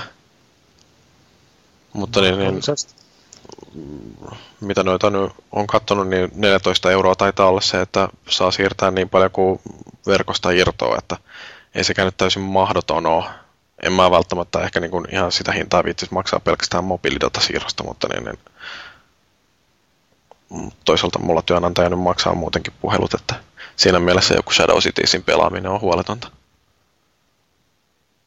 Oletteko te hereillä vielä? Joo, kyllä. Joo, Hiljaiseksi meni. kaikki järkitty siitä, että joku maksaa sun puheen. Kyllä. Mä en ole itse ikinä maksanut puheluitani koko elämässä. Mä maksoin silloin, kun mä olin työtön. Öö, joo, mutta tosiaan niin toi mobiilidata, niin sekin on tunkemassa nyt näihin pelilaitteisiin. Et, mä niin kun, en ole varma, että huolisinko mä edes tota, uh, NGPtä ilman sitä 3Gtä. Et musta jotenkin tuntuu, että niin kun se, että on jatkuvasti verkossa, niin se alkaa olla sellainen vaatimus jo kaikilta noilta kannettavilta laitteilta. Et, tota, niin, 3G, 3G-datayhteys on se suurin akun tappaja melkein kaikissa laitteissa, koska niiden, niiden radioiden virran käyttö on ihan hirmuinen verrattuna mihinkään muuhun. VLANikin on vähempi virtaa syöllä. Niin nyt tarvitaan sitten vain sitä langatonta sähköä joka paikkaan. Niinpä. Sellaisia induktiolatausalustoja ihan kaikkiin kahviloihin. Niin. Lentoasemalla oli muun muassa sellainen, kun tuossa lähdin lomamatkalle, niin sieltä olisi saanut induktioladatata kännykkää. Joo. Mutta ihan päästäänkö me mielenkiintoinen nähdä semmoinen niin todella tyhmä uuden sukupolven tämmöinen matkakäsikonsoli tyyliin ensimmäiset, mitä Game Boy Advance, kun se oli semmoinen neliskanttinen. Että kaikki mahdolliset datasiirrot pois, hyvä näyttö, pitkä akkukesto ja sitten vaan hyviä halpoja pelejä. Kyllä mä mieluummin semmoisen ottaisin kuin semmoisen laitteen, mikä on täynnä ominaisuuksia ja kuitenkin jää sitten puolikkaaksi. Niin, että mieluummin laite, joka tekee yhden asian hyvin, kuin sellaisen, joka tekee kauhean monta asiaa puolivillaisesti. Näin. Mm, se on ihan totta, että se on, ainakin mulla kyllä tulee olemaan valintana ihan oikeat käsikonsolit vielä seuraavankin sukupolven aikana. Mä en taas ole itse lämmennyt yhtään kännykkäpeleihin, vaikka mulla on ollut siihen soveltuvia laitteita pitkään, mutta ei ne vaan, ei kännykältä pelattua. Mulla se on enemmän työkaluja. Silloin, silloin sitä käyttääkin siihen ja itse taas ei työmatkoja, kun ajaa autolla, niin siinä ei paljon tule pelautua sattuneesta syystä. Ja työpäivän aikana kai ei tule pelattua ja sitten jos olet kotona, niin sitten pelaat jollain oikealla pelilaitteella. Ja sitten jos mä oon matkoilla, työmatkoilla tai jossain muualla, että on, on lentokoneessa, junassa, jotain muuta hotellissa, niin milloin mieluummin sielläkin sitten ottaa PSP tai DSi mukaan, jossa on niitä kunnollisempia pelejä kuin, kuin tota, sitä pikkukivaa kaivaa siitä puhelimesta, mutta ilman muuta nyt ne puhelimen, puhelintenkin tehot koko ajan kasvaa. Ja, ja Unreal Enginea julkaistaan jo kaikille puhelimillekin suurin piirtein, jolloin varmasti jotakin alkaa tulee hieman vaikuttavampia pelejä, mitä tähän asti on nähty, mutta Niin tulee iPhoneille ihan tosiaan ilmestyi tämä Infinity Blade. Mä en ole itse sitä nähnyt, mutta niin, niin, ilmeisesti se on aika vaikuttavan näköinen, että kyllähän noita oikeita pelejä tosiaan ilmestyy puhelimillekin jo, ei ole pelkästään tota matopeliä. Ei se ole kyllä oikea peli, se on ihan tekkidemo. Demo. Tai siis, lupaa, lupaa näyttävyyttä, ei välttämättä Joo. hyviä pelejä. mutta siis paljon parempia pelejä, siis on just kuin Game Dev Story, Puzzle Quest 2, Xenoniat ja siis oikeasti niin kuin isoja pelejä. Niitä löytyy kyllä myös niin kuin noille mobiilialustoille, mutta totta kai nämä Angry Birdsit heiluneissa otsikoissa ja antaa sen kuva, että eurolla saa tämmöisen itsensä toistavan pikkupelin. Mm, tai Fruit Ninja tai Cut the Rope ja mitä näitä niin on tosiaan. Niin. Mm. Niitä No, isoja pelejä on-. Mutta päästäänkö me tästä nyt minkäännäköiseen lopputulokseen? Mun lopputulokseni ainakin on se, että mä varmaan jossain vaiheessa hankin kyllä sen Game Dev Story joko mun Android- tai iPhone-puhelimelle ja ja sitten kun NGP ilmestyy Euroopassa kauppoihin ilmeisesti huhujen mukaan tämän vuoden lopulla, niin kyllä mä sellaisen käyn itselleni hankkimassa. Mutta tota Niin. noin, niin 3D osalta varmaan, tai 3DS osalta varmaan vaikuttaa myös se, että kuinka tuo nykyinen 3D lyö elokuvissa läpi. Mä veikkaan, että 3DS sun se perustuu myös aika lailla siihen. Onhan tässä siis laitteessa hienoja juttuja, no tämä, nämä AR-kortit, että kun laittaa tämmöisen pelikortin pöydälle osoittaa Flomet DS sitä, niin oma, oma pöytä rupeaa elämään ja sieltä putkahtaa vaikka lohikäärme omalta keittiön pöydältä ja näkyy ne ketsuppipullut sillä taustalla. Ja se niin sekoittaa tämä todellisuuden ja tämä pelimaailma sitten ihan tyysti ja luulee, että Nintendolla on jotakin siinä vielä hihassa, mutta saa nähdä. Aina se Nintendo kopioi muualta. Eikö se PSPllä Invismals ollut just sama idea, mutta ei se oikein, ei ole ainakaan myynyt mitään. En ole itse sitä kyllä kokeillutkaan. Eye of Judgment on vähän sama idea kanssa. Se, oli, joo. se, se toimi hienosti ja siitä tuli pelattuakin. Hirveän Pelaajalehtikin suositteli sitä. Sekä ei myynyt juuri mitään. En tiedä, se ei ikinä nähnyt mitään lukuja, mutta tuskin se mitään miljardeja jo myi. Joo, Se oli- serveritkin suljettiin justiin. Se oli vähän huono aika, kun nyt miettii, kun Mobea myyt ja tosi monelta löytyy se PlayStation jolle silloin ei ollut sisältöä, kun Eye of Judgment tulisi. Että nyt jos se julkaistaisi, niin voisi olla ihan erilainen suosio sille. On alusta kantaa. Totta. Se oli, se oli kallis peli, niin kun niitä kortteja piti ostaa, ne ei ollut mitään halpoja. Joo, mutta eiköhän siinä ollut sen viikon keskustelu nyt sitten. Tähän vielä voisi loppukaneettina todeta, että ehkä maailma on loputto, lopullisesti muuttumassa tämmöiseen höpö-höpö-suuntaan. Nyt jopa tämmöinen vanha HC-talo Insomniac on ilmoittanut perustavansa sosiaalisiin peleihin ja mobiilipeleihin erikoistuvan oman alistudion Insomniac Clickin. joka Että Ratchet Clank. Facebookiin. Niin.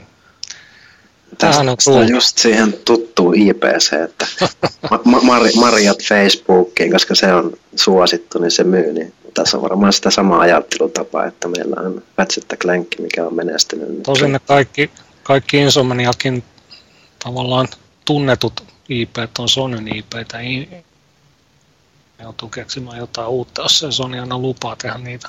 No ei se mitään, mä luotan siihen, että Insomniakin keksi jotain mielenkiintoista käyttöä munkin työpäivilleni, että niin lisää vaan pelejä Facebookiin, niin työpäivät menee rattosammin.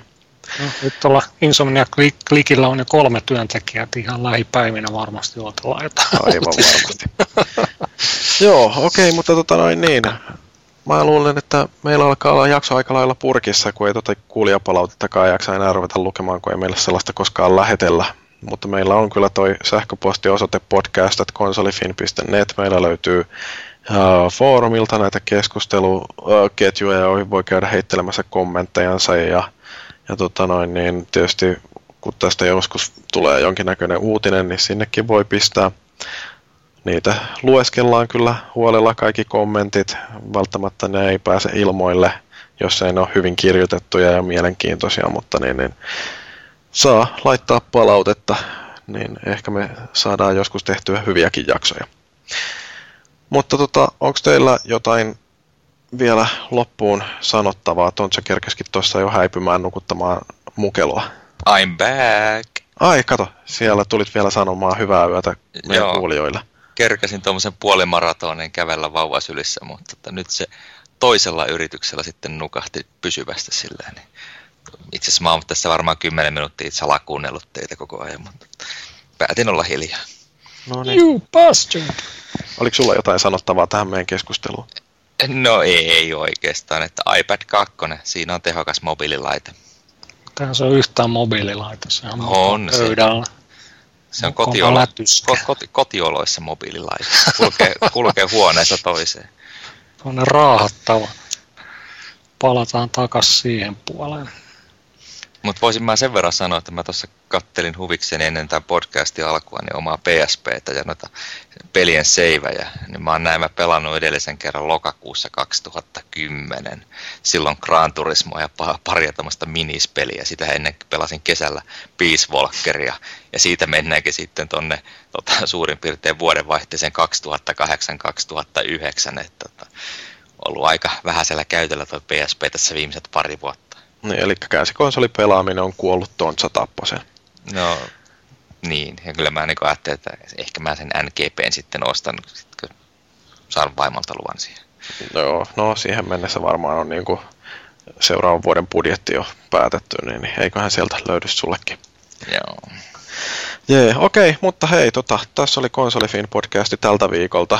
Kiitos kuuntelijoille, kiitos Hartsu, kiitos Kastle, kiitos Tontsa ja kiitos erityisesti Valtteri.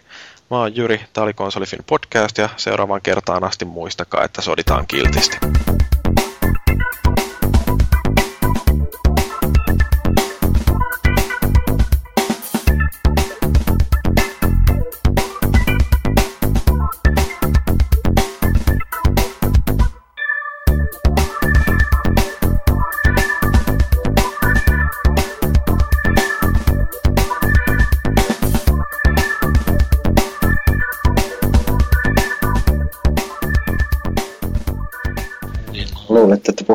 tukiaisesta, kun alussa oli sitä kirpykeskustelua. Vaaleanpunainen pallo. Sänki.